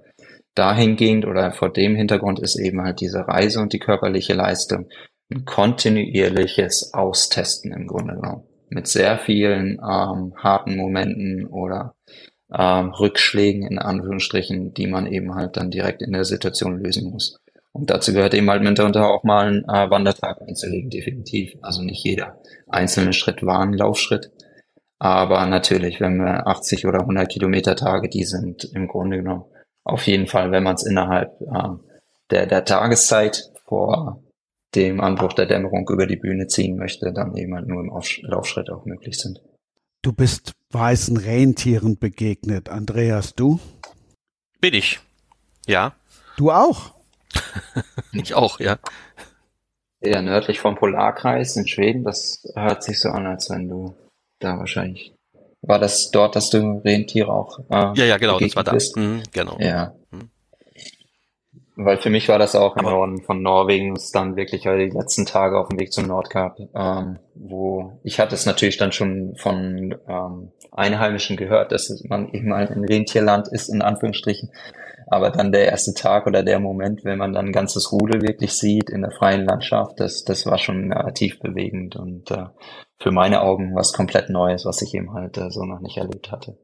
Und äh, ja, grundsätzlich, egal was für ein äh, wildes Tier man eben halt in der äh, freien äh, Wildlaufbahn eben halt äh, begegnet oder sieht, ist immer, sind immer sehr besondere Momente, wo man ja wahrscheinlich eben so auf seine Ursprungs, äh, ja, wie sagt man, auf seinen Ursprung einfach erinnert wird, nicht wahr, Teil der Natur zu sein. Und ähm, ja, es sind immer besondere Momente. Ich hatte da wirklich einen absolut magischen Moment auf dieser dreimonatigen Fahrradtour durch Skandinavien.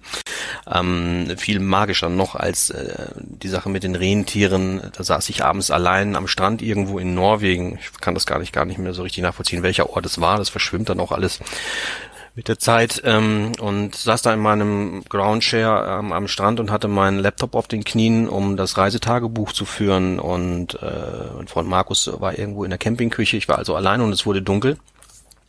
Ich war in Gedanken versunken und bekam das erst im letzten Moment mit, dass ähm, auf diesem Strandstück von links nach rechts äh, plötzlich ein Luchs an mir vorbeiging. Und äh, ich habe das dann mal recherchiert. Also der ging an mir vorbei, ganz langsam in so, einem, in so einem ganz gemütlichen Wiegeschritt, blieb dann vor mir stehen in einer Entfernung von drei Metern und schaute mich an mit so einem Blick, der mir wohl sagen sollte, ist mein Revier hier, ne? weißt du Bescheid, oder? Ähm, ich war total gefangen auch in dem Moment und dann ging er weiter, äh, auch nicht laufend, sondern ganz gemütlich und erst im letzten Moment gelang es mir dann mein Handy aus der Beintasche zu ziehen und ihn zumindest von hinten zu fotografieren. Ich habe es damals recherchiert, es gibt in Norwegen vielleicht noch 3000 wildlebende Luchse und einen davon äh, in freier Wildbahn zu sehen und dann auch noch so nah und ohne dass man äh, ihn irgendwie mit dem Zoom ranholen muss, war ein absolut magischer Moment, den ich den Rest meines Lebens äh, immer wieder abrufen und erinnern kann. Allein dafür hat sich die drei Monate, haben sich die drei Monate Strampelei schon gelohnt. ja, Wahnsinn. Ja, wirklich toll. Wie nah? Ja, ich denke, ein Gedanke kommt äh, da mir in den Kopf oder in den Sinn, ähm, dass dazu, um solche Momente eben halt zu erleben, wieder die Reduktion der Geschwindigkeit innehalten, ruhig werden. Ich nehme an, dass du eben halt, ähm, ja, ähm, ja, sehr ruhig in der Situation warst, nicht wahr, dich wahrscheinlich auch nicht bewegt hast und äh, dass wenn man das eben halt zulässt, ähm, ja. dann tatsächlich äh, die Natur überhaupt auch wahrnehmbar wird. Das eine natürlich, dass sie sich dann auf dich einlässt und nicht als äh, Störenfried eben halt wahrnimmt. Ja, äh, und sich dann eben halt entwickeln kann und man selber dann wirklich zum reinen Beobachter wird und auf einmal eben halt mittendrin im Geschehen in Anführungsstrichen ist ohne dass man eben halt selber etwas dazu beiträgt. Und äh, das ist ja was sehr faszinierendes, ohne Frage. Ja, genau. Das kannst du halt nicht planen. Das passiert dann in dem Moment. Umso schöner ist es ja. Ja, und richtig war natürlich bewegungslos und äh, weil es so saukalt war, auch noch in den Schlafsack gehüllt und der äh, ist olivgrün. Also eigentlich war ich Teil der Landschaft. Ja, bis auf diesen einen Moment, wo der Luchs mich dann auch bemerkte, wo wir uns irgendwie gegenseitig erst bemerkten dann. Ja, und das, das andere, wenn man äh, was wirklich auch für mich faszinierend ist, äh, diese Momente passieren dann tatsächlich auch erst oder dass die, die Tiere, äh, wie sie eben halt dann äh, auf dich reagieren, äh, wirklich so nah kommen und äh, zeigt eben halt auch, dass, dass die Natur in, in diesen Kontexten dann äh, tatsächlich auch noch sehr äh, erhalten oder intakt ist, nicht wahr? Ja. Wohingehend ähm, ja oftmals sonst die, die Reaktionen ja auch eher panisch oder ähm, verteidigend sind, nicht wahr? Ja, richtig. Das ja. ist für mich dann eben halt einfach so faszinierend, dass Tiere einen so nah dann an einen ranlassen, aber dadurch, dass sie eben halt keinerlei negative Erfahrung oder nicht gejagt wurden oder verscheucht, ähm, dann äh, dementsprechend es einfach ein Miteinander ist und nicht ein Gegeneinander, nicht wahr? Aber gut, äh, wenn man eben halt sich den europäischen Kontext überlegt und ähm, da gibt's ja das Thema Bären in den Alpen zum Beispiel. Und äh, ja, wenn ich mir dann überlege, dass es hier ja Bären zuhauf gibt und dass es eben halt funktioniert, das Zusammenleben hier in Kanada, aber das ist eben halt äh, dem, dem Raum und der Weite eben halt geschuldet, nicht wahr? Mhm. Und in Europa ist alles so, ja, klein und äh, ja, dass äh, da eben halt der Raum fehlt, nicht wahr? Und dann eben halt die Konflikte entstehen. Tiere sind ja nun was Irdisches, auch wenn es mystisch war. Außerdem seid ihr, das habe ich dem auch entnommen und das meine ich jetzt auch voller Ernsthaftigkeit, euch selber sehr intensiv begegnet. Seid ihr auch noch außerirdischen Dingen begegnet oder kommt man dem, was nicht weltlich ist, auf so Touren besonders nah? Ja, definitiv. Also für mich war das eine steile Erfahrungskurve, sage ich mal ähm, vor allem die, die, die Nächte draußen zu verbringen und mehr oder weniger äh, 24-7 wirklich ähm, ja in der Natur und mit der Natur unterwegs zu sein, was am Anfang ähm, wirklich beängstigend war, weil ich einfach diesen Erfahrungswert nicht hatte. Ich wusste nicht, was passiert. Man ist dann hyper, ähm, ja, jedes Geräusch wird eingeordnet und interpretiert, nicht wahr, nachts. Und ähm, da aus äh, dieser ängstlichen Perspektive eben halt herauszuwachsen und im Grunde genommen dann über die Erfahrung und über die Zeit äh, zu lernen, dass ähm, es einem wunderbar eben halt äh, in diesen Situationen geht und dass die Natur im Grunde genommen für einen da ist, dass man Teil der Natur ist. Ähm, das, das ist was ganz Besonderes, was ich wirklich wertschätze und nur über diese Art der Reise eben halt äh, mir wirklich dann zugänglich wurde. Ja, das kann ich nur kann ich nur so unterstreichen und ähm, vielleicht kann man das Wort außerirdisch auch tatsächlich bemühen, aber natürlich nicht in der Form ähm, irgendwelcher Aliens, sondern ähm, genau das, was man ähm, am Ende eines Tages, am Anfang der Nacht oder die Nacht über erlebt, wenn man draußen ist, wenn man draußen schläft, schläft, unter freiem Sternenhimmel schläft, wenn man mal das Zelt nicht aufgebaut hat, ähm, das, was man da über sich hat und erlebt und intensiv wahrnimmt, diese, diese Weite, diese Unendlichkeit ist ja eine Form von äh, außerirdisch. Es findet ja nicht auf der Erde statt, das ist ja da oben und ähm, es, es ordnet einen selbst und, und seine, die eigene Wichtigkeit, die man sich sonst oft so zuschreibt, ganz anders ein ähm, so dass ich schon auch sagen kann, ja, solche Erlebnisse ähm, gibt es gerade am Ende sehr erschöpfender Tage, wenn man körperlich und mental wirklich schon über den Rand dessen hinaus ist, was man zu leisten in der Lage ist, ähm, findet das ganz stark äh, im Kopf, aber auch äh, in der Seele statt. Und auch da wieder, ich habe es schon ein paar Mal erwähnt, das sind äh, diese, diese Form von Erlebnissen, von Innensichten, äh, die du im Alltag so nicht erleben kannst. Dafür musst du, musst du ins Extrem gehen. Ne? Und ähm, das macht es dann wiederum sehr, sehr besonders. Wenn ich beim Segeln bin, dann denke ich immer, wie klein ist das alles und wie weit ist das alles und was, was gibt's da draußen alles? Oder wenn du, ich schlaf dann auch mal draußen, du siehst ja auch Sterne, wo du denkst, ey, sag mal, wo kommen die jetzt plötzlich alle her? Und denkst dann drüber nach dem Motto, hallo, ist da jetzt noch irgendjemand? Ich für meinen Teil stelle das gar nicht in Frage. Ich muss mir die Frage gar nicht stellen, ob da jemand ist. Obwohl man das über das Wort jemand könnte man jetzt doch mal streiten oder sagen wir mal diskutieren. Ähm, ich, ich, ich finde das Denken sehr vermessen, dass äh, die einzige Lebensform dieses äh, in dieser Unendlichkeit der Mensch sein soll. Insofern ähm, bin ich eigentlich immer von Hoffnung getragen, das auch mal bewiesen zu bekommen. Ja, dass mal einer zurückruft. Hallo, ja, ja genau. ich bin auch ja. da. Ja. Meine Motivation hat es eher weniger eine Rolle gespielt, aber was mich definitiv gereizt hat, sind die fremden Kulturen und äh, ja in Ländern unterwegs zu sein, die eben halt äh, zu ganz anderen Maßstäben, sage ich mal, leben und äh, vielleicht auch nicht so weit entwickelt sind wie wir, aber in vielen Bezügen einfach noch viel menschlicher sind und äh, zugänglich für Gespräche ähm, und äh, eben halt nicht hinter einem Handy und äh, hinter ihrem Alltag eben halt ja, sich verstecken oder versteckt sind. Und ähm, das ähm, hat sehr viel auch eine Rolle für, für mich auf der Reise gespielt. Aber weniger, ja, jetzt. das äh, außerterrestrische. Aber das ist doch mal eine Überleitung. Das war jetzt nicht ein Wort zu viel. Das letzte, was du hörst, wollte ich auch noch loswerden. Das war der Thriller von Andreas Winkelmann 2022. Den gibt's seit Juni jetzt endlich auch für alle, die wie ich gerne Hörbücher hören, in der ungekürzten Version. Und da stellt sich dann noch kurz die Frage, beim Schreiben hörst du Musik, Andreas? Wenn du wanderst, unterwegs bist, dann im Himalaya hörst du nix? Ja, und auch nicht nur im Himalaya, also wenn ich draußen unterwegs bin und sei es auch nur für eine Joggingrunde mit dem Hund, höre ich nichts. Weder ein Hörbuch noch Musik. Wenn ich draußen ähm, unterwegs bin, höre ich, was die Natur abzuspielen hat. Ja, das ist dasselbe für mich. Man muss mit allen Sinnen unterwegs sein und die geöffnet und da zugänglich haben. Ich denke, das, das ist ähm, ansonsten, ja, kreiert man nur eine, eine Blase um sich herum, nicht wahr? Und konzentriert ja, sich ja, auf was genau. anderes und lässt sich nicht wirklich auf äh, die Natur und alles, was passiert, eben halt ein. Und äh, zum Thema Musik und Musik hören bei, beim Laufen. Also ich, ja, wie gesagt, bin komplett genauso. Die einzige Ausnahme hatte ich tatsächlich, als ich in Baja Kalifornien durch die Wüste gelaufen bin. Das war mehr Richtung Ende. Und äh, es gab wirklich keinerlei Details und äh, war einfach, ich glaube, die Straße war wirklich ungelogen für 50 Kilometer einfach eine gerade Straße. Und ähm, in dem Raum habe ich dann tatsächlich äh, mir Musik auf die Ohren gelegt.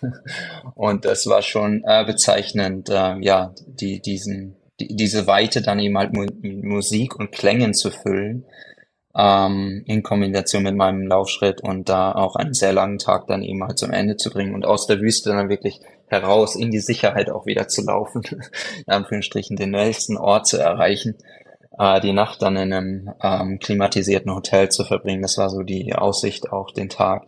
Das war unheimlich faszinierend und ähm, ja, spannend für mich zu erleben. Aber grundsätzlich keine Musik und ähm, das, was einen umgebt, das, was tatsächlich stattfindet, wirklich äh, für das Erlebnis dann äh, auch ähm, ja, zu verfügbar oder ja, das immer zu erleben. Weil ich denke, für viele ist die Musik ist eine, eine Frage der, oder ein Motivationsmittel, nicht wahr? Ähm, dass man äh, vielleicht, dass es eine Herausforderung ist, tatsächlich joggen zu gehen oder sich körperlich zu betätigen und dass die Musik dann eben halt einfacher macht, äh, ja, motiviert zu sein, sich in Bewegung zu setzen. Und äh, diese Motivation, die brauche ich eben halt nicht. Für mich ist die Frage eben halt klar, ich habe die Entscheidung getroffen, äh, ich möchte laufen ähm, und äh, dann brauche ich eben halt äh, kein, äh, ja, diese zusätzliche Motivation. Und alles, was dann in der Herausforderung motivationstechnisch ist, das ähm, manage ich rein vom Geist und ähm, mit Mantras oder ja, Motivationstricks, sage ich mal, um äh, weiterzulaufen, um mich zu eben halt motivi zu, zu, zu motivieren. Aber nicht über Musik. Okay, also wer das letzte, was du hörst, gelesen hat, hört sowieso keinen Podcast mehr, da seid ihr fein raus. Nach den Podcastern müssen jetzt die Blogger dran glauben. Andreas. Ja, ich morde berufsbezogen. Hm? Ja, sehr schön.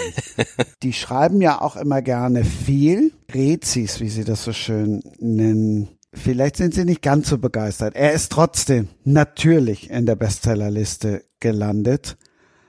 Jetzt erzähl du uns mal ein bisschen und halte dich bitte nicht am Titel von wegen nicht ein Wort zu viel.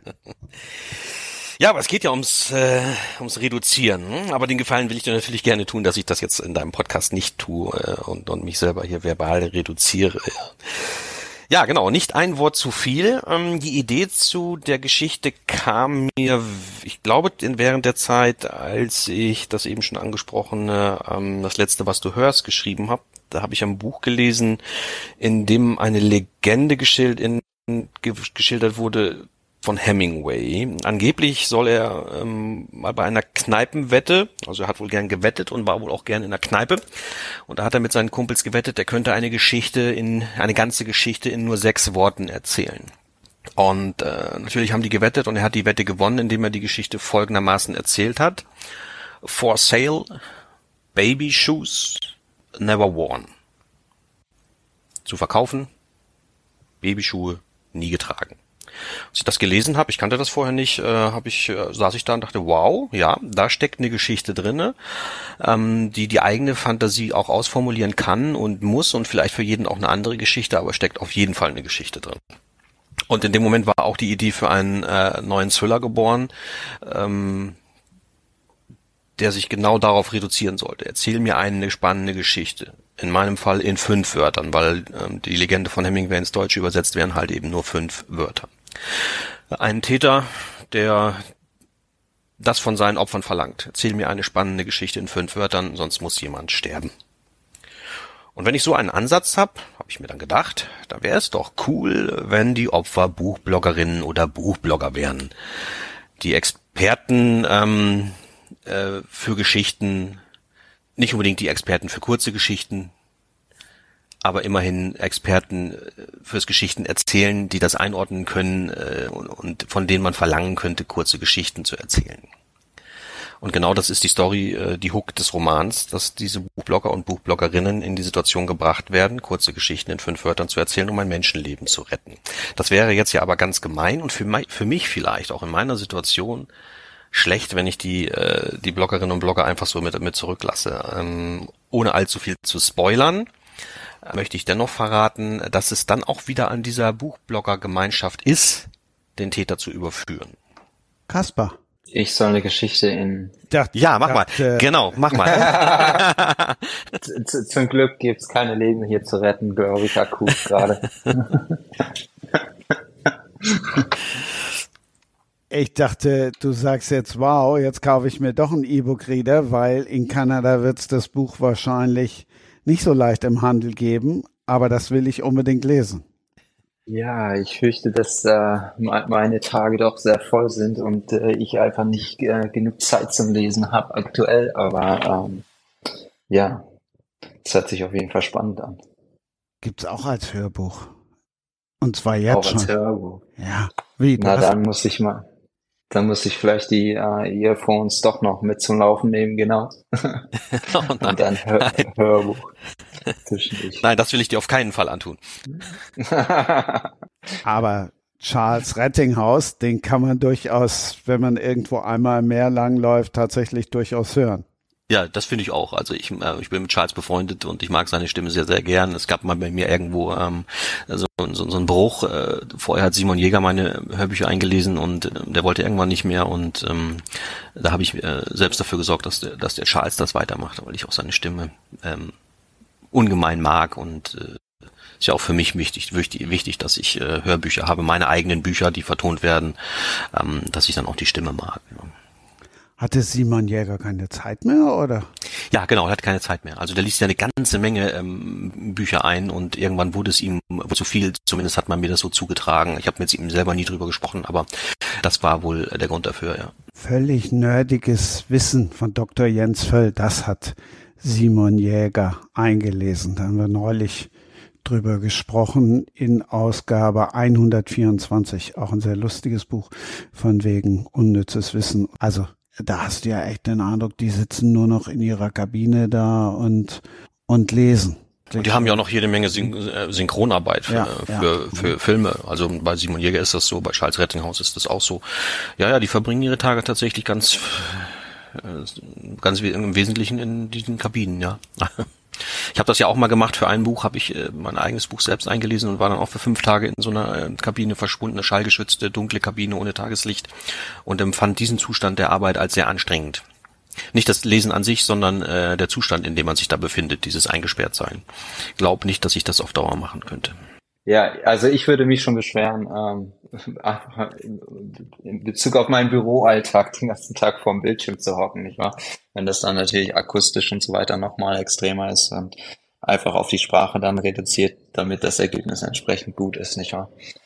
Und man komplett, äh, ja, von, der der, der Außenwelt dann mehr oder weniger isoliert und abgeschottet ist. Das ähm, ja, tut uns als Menschen, als menschliche Lebenswesen ja, genau. einfach nicht gut. Ja, nicht wahr? Ja. Gerade bei euch Naturliebenden ist es ja wahrscheinlich noch ein bisschen anders dann. Ausgeprägter quasi. ja, oder wir folgen jedenfalls dem Drang. Ich glaube, jeder hat das Bedürfnis, nicht wahr? Oder wird äh, das nachvollziehen können, äh, wie, wie, gut die Mittagspause tut, die, wo man dann einen Spaziergang macht, nicht wahr? Und die Vogel, Vögel zwitschern hört und äh, die Sonne auf der Haut spürt. Also das sind, denke ich, ähm, ja, Dinge, die jeder nachvollziehen kann und der da ein Bedürfnis hat. Aber ja, je nachdem von der Prioritätensetzung und was für Berufe wir ausarbeiten, äh, ausführen, ähm, ja, lassen wir natürlich uns auf andere Umstände ein und müssen dem zugeben halt auch mit Kompromissen leben. Aber umso wichtiger ist es eben halt, das auch einzuordnen und dementsprechend äh, Freiräume oder die Räume zu schaffen, äh, die dafür sorgen, dass es uns auch, dass, ja, wir uns wieder erholen und es uns gut geht, nicht wahr? Langfristig. Ja, ja, man kann ja auch nicht alle Dinge gleich gut. Der, der eine ist in der, in der einen Sache besser, nämlich irgendwo auch sieben oder acht Stunden sitzen zu können und andere können es eher, eher weniger. Ich kann es ehrlich gesagt auch ganz, ganz schlecht und äh, mein Arbeitsalltag sieht dann auch eher so aus. Gerade jetzt äh, ich habe ein riesen Grundstück um mich herum, so, so ein Hektar, äh, die ich bewirtschafte und pflege. Ähm, ich setze mich halt eine Stunde oder zwei an PC und dann, dann, dann laufe ich raus und mach was, irgendwas Körperliches, obwohl ich eigentlich mein Tagespensum noch nicht erfüllt habe, aber ich weiß, der Tag ist noch lang, ich kann mich noch mal wieder eine Stunde hinsetzen. Dann stört mich auch diese Unterbrechung im Fluss nicht unbedingt. Hauptsache, ich bin mal dann für eine Stunde oder zwei vom, vom Stuhl aufgestanden und konnte mich bewegen, habe ein bisschen Luft im Gesicht oder auch, oder auch Regen im Gesicht, das ist dann auch egal. Da bin ich also wirklich ja. ganz schlecht drin im Stillsitzen. Und geistig bist du dann vielleicht sogar frischer, wenn du nach ja, das denke ich, genau. Pause ja, und Unterbrechung eben halt dich auch auf eine komplett andere Tätigkeit eingelassen hast, nicht wahr? Ja, das dich dann wieder auch. neu auf den Schreibtisch einlässt, äh, ja. dass sich Gedanken dann vielleicht auch wieder neu ordnen oder besser ordnen oder die Stelle, die am Anfang noch nicht ganz so flüssig war, dass du die äh, ruckzuck eben halt gelöst bekommst, nicht wahr? Ja. Von daher, also es ist oft eben halt nicht einfach nur schwarz-weiß, nicht wahr? Man muss dann eben halt auch flexibel sein und mitunter mal ein bisschen Abstand eben halt zur Arbeit dann auch einräumen. Ja, das tut gut. Das ist auch immer meine Strategie, wenn ich mal an irgendeinem an einem Punkt in der Geschichte festhänge und so gar nicht weiß, äh, wie es weitergehen soll, ähm, dann verfalle ich nicht ins Grübeln und dann sitze ich hier nicht und starre den Bildschirm an. Ähm, dann mache ich was anderes. Dann gehe ich im Zweifelsfall mit dem Hund laufen oder oder oder ähm, grab den Acker um oder irgendwas. Ähm, Hauptsache, ich mache mich von der Grübelei frei. Und tatsächlich ist es dann so, wenn man zurückkehrt an den Arbeitsplatz, ist das Problem auch meistens dann erledigt. Und dann geht es äh, frisch und frei von der Leber weiter. Ja. Das heißt, wir können dich jetzt nicht zu irgendeinem Hörbuch überzeugen? Ähm, also einfach aus meinem Alltag oder ja generell heraus. Ähm, ja, ich, ich, ich höre keine Hörbücher. es ist tatsächlich, es ist die Architektur, es ist die Meditation, es ist das Laufen und äh, ich, ich bin einfach nicht äh, großartig ähm, auf Ressourcen oder auf, äh, ja, wie sagt man, St äh, Stimuli von, von außen, sag ich mal, ähm, allzu sehr erpicht oder interessiert. Für mich ist es wirklich ja mehr die Heraus Auseinandersetzung mit mir selbst und das, was gegeben ist, ähm, was äh, wichtig ist und äh, wo ich Energie und ähm, ja auch die die die richtigen Tendenzen erspüre, was eben halt als nächstes ein Thema für mich ist oder aufkommen würde. Und äh, ja, von daher habe ich da wahrscheinlich eher eine untypische oder äh, andere Perspektive aufs Leben generell grundsätzlich und versucht da eben halt jeglichen Konsum an ja Medien, sage ich mal im weitesten Sinne, ähm, hat da entwickelt da relativ wenig eben halt Interesse für mich. Überhaupt nicht die die Arbeit von, von anderen in Frage stellt, sondern einfach nur aus äh, ja meiner persönlichen äh, Perspektive heraus eben halt so ist. Aber spätestens jetzt, wo du doch deinen Bruder im Laufen und im Draußensein kennengelernt hast, musst du doch sagen, Mensch, ich will jetzt unbedingt mal einen Winkelmann lesen. Ich will doch wissen, ja, wie der schreibt.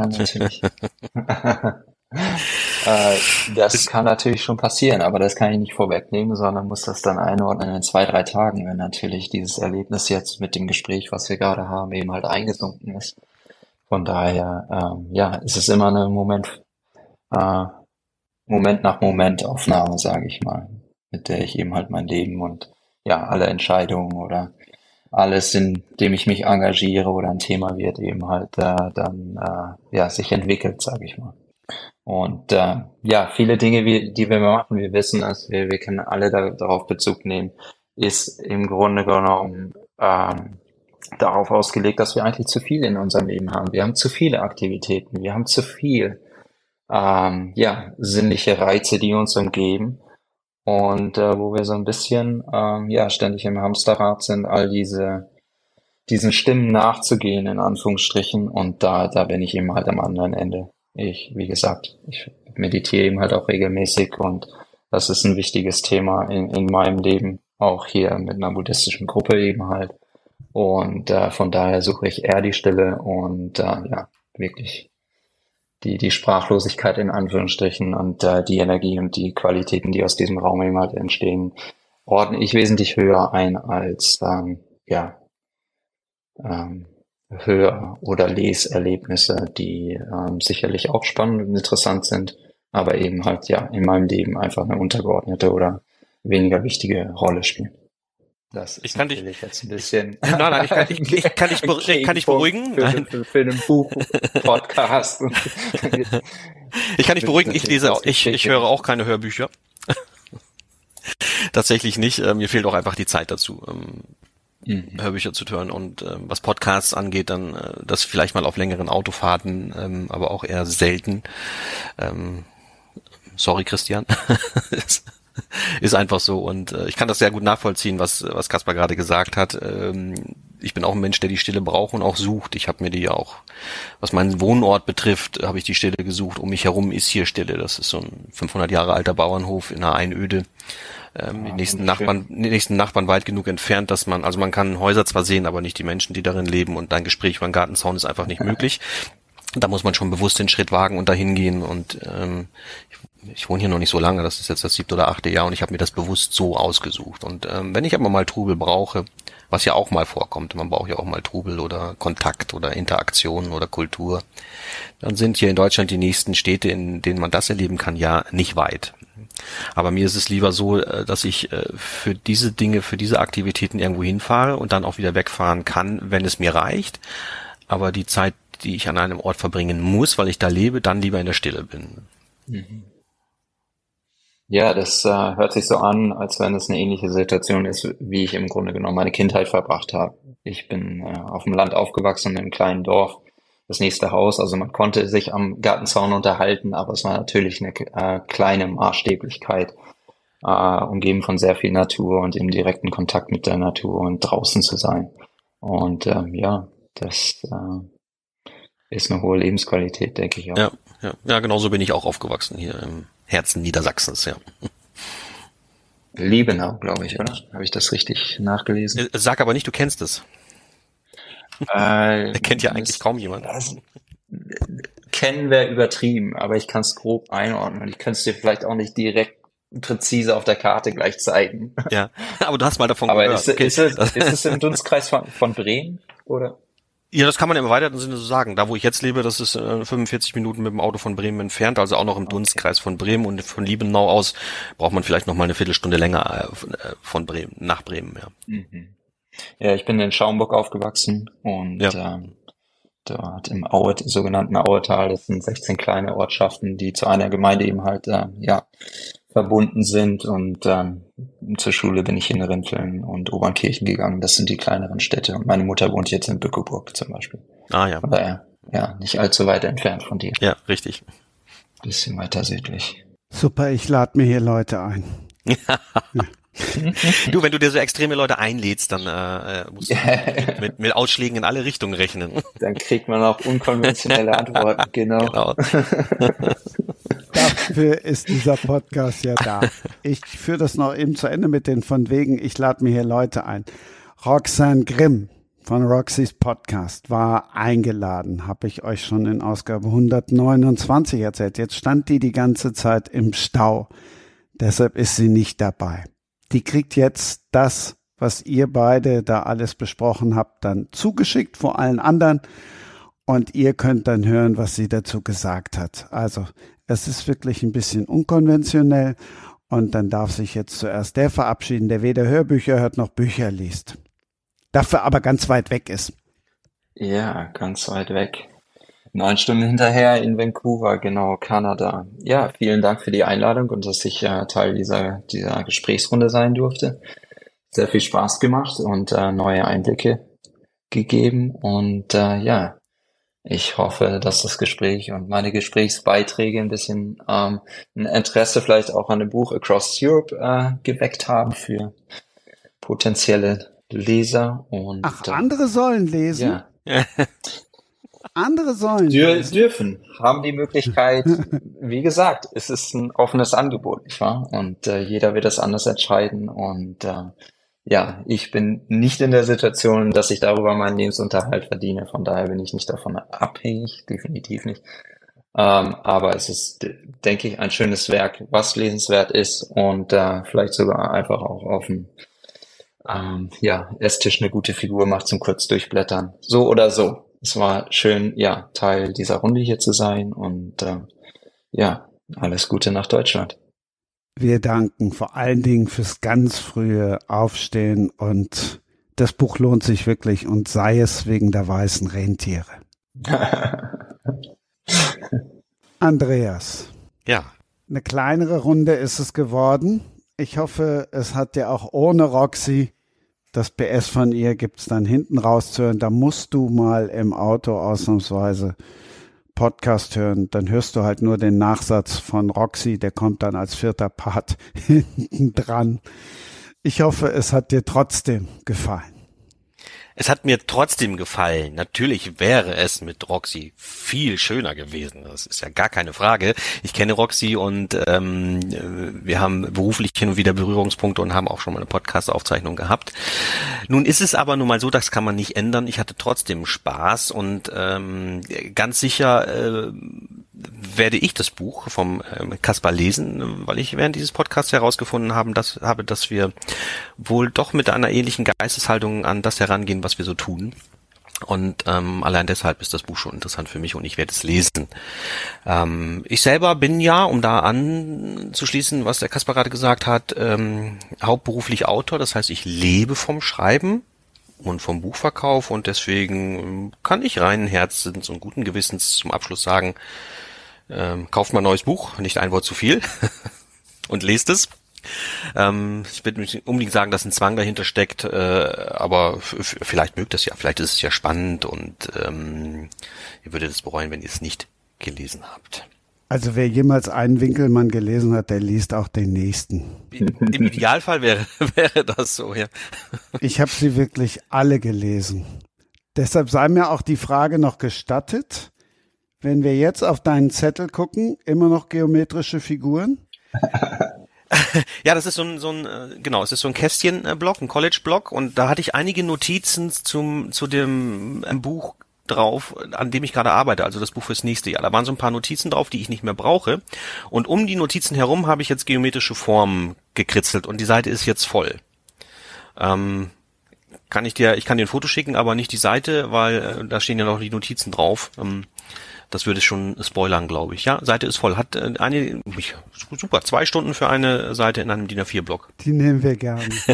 also, das BS gibt's dann im vierten Teil. Danke euch beiden und ja, gute Reisen, gute Läufe. Man liest sich. Genau, man liest sich oder, oder hört sich via Podcast und äh, vielleicht, wenn ich wieder da bin aus dem Himalaya und ähm, etwas zu erzählen habe über diese Reise. Vielleicht klappt's ja mal wieder. Ein neues Buch gibt es dann ja auf jeden Fall. Also, Dankeschön und tschüss. Ich danke auch. Tschüss. Vielen lieben Dank, Christian, für diese Überleitung und die Chance, irgendwie doch noch Teil dieser Podcast-Folge zu sein. Ich bin wirklich richtig traurig, dass ich nicht live dabei sein konnte. Ihr hattet ja echt eine nette Runde und eure Themen, die waren ja auch wirklich spannend. An der Stelle auch nochmal ein großes Dankeschön an dich, Christian, dass du so mitgefiebert hast. Fünf Stunden Stau, ihr wolltet ja eigentlich noch auf mich warten. Zum Glück habt ihr es nicht getan, denn dann hättet ihr drei Stunden warten warten müssen. Unglaublich. Und Jan ist ja sowieso schon so früh aufgestanden und das konnte ich ihm wirklich nicht zumuten. Auch wenn ich wirklich untröstlich bin, dass ich nicht mit dabei war. Ihr habt das aber auch ganz gut ohne mich hinbekommen. Also Chapeau, Männer. Das lässt sich wirklich sehr, sehr gut anhören. Das muss ich ja so sagen. Alleine dieser Mix Andreas Winkelmann und Jan Kaspar Luck ist ja wirklich super interessant. Andreas und ich, wir kennen uns ja bereits. Wir haben haben ja auch schon eine ganz nette Podcast-Folge für meinen Podcast aufgenommen. Da habe ich mich wirklich sehr gefreut. Und wir werden uns ja jetzt auch im Juni nochmal persönlich sehen. Da kann ich mich dann auch nochmal persönlich entschuldigen. Und da ich ja einen Podcast über Bücher habe, in dem ich Bücher vorstelle, ohne zu spoilern, um die ZuhörerInnen dazu anzuregen, selber die Bücher zu lesen, bin ich natürlich so ein bisschen connected mit Andreas Winkelmann Jahren und deshalb möchte ich da auch noch mal auf das eine oder andere eingehen. Lieber Christian, du hattest ja schon so eine tolle Überleitung gemacht mit das letzte, was du hörst und du hast vollkommen recht. Da geht es ja irgendwie den Podcastern an den Kragen und ich durfte tatsächlich eine kleine Mini-Rolle in dem Hörspiel, in dem interaktiven Hörspiel besetzen. Das war wirklich eine ganz, ganz tolle Erfahrung und ich kann es nur jedem ans Herz legen. Dieses interaktive interaktive Hörspiel mal anzuhören oder mitzumachen. Das war wirklich eine ganz, ganz tolle Idee. Und bei seinem neuen Buch, was er ja jetzt veröffentlicht hat, nicht ein Wort zu viel nennt sich der neue Thriller. Da geht es ja den Buchbloggern an den Kragen. Also Andreas Winkelmann thematisiert immer wieder Themen, mit denen ich mich identifizieren kann. Aber nicht nur ich, ganz viele andere LeserInnen ebenfalls. Und das macht natürlich auch seine Bücher aus. Also Spannung pur, Thrill pur. Und Andreas Winkelmann hat einfach ein Händchen für Plot-Twists. Also unvorhersehbare Wendungen. Man denkt immer wieder, hm, ich hab den Dreh raus, ich ich weiß, um was es in dem Buch geht, also in welche Richtung es geht, wer der Täter ist. Nein. Glaubt mir, Andreas Winkelmann führt euch an der Nase herum und am Ende werdet ihr da sitzen und einfach nur denken, Mist, ich habe es wieder nicht gewusst. Ich könnte auf jeden Fall jetzt noch Stunden weiterreden, aber so ganz alleine macht das am Ende nicht so viel Spaß wie in netter Begleitung. An der Stelle nochmal ein ganz, ganz großes Sorry, aber auch ein ganz, ganz großes Dankeschön, lieber Christian, dass ich dennoch Teil der Folge sein durfte. Und wer weiß, vielleicht holen wir das ja an anderer Stelle nochmal nach. Da würde ich mich sehr, sehr freuen. Ich hoffe, ihr lieben ZuhörerInnen, euch hat diese Folge hier gefallen. Die Talks hier bei Sprenger spricht sind einfach immer wieder super interessant und man lernt auch immer wieder neue Persönlichkeiten kennen. Das gefällt mir persönlich richtig gut. Und somit bilde ich jetzt einfach mal das Schlusslicht in dieser Folge hier. Eine kleine Anlehnung an meinen Stau Fauxpas. Vielleicht möchte der ein oder andere ja auch mal bei mir reinhören. Das würde mich natürlich sehr, sehr freuen. Buchbegeisterte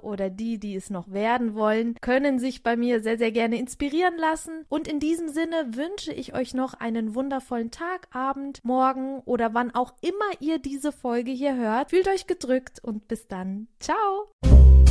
Das war Sprenger spricht. Autor Insights.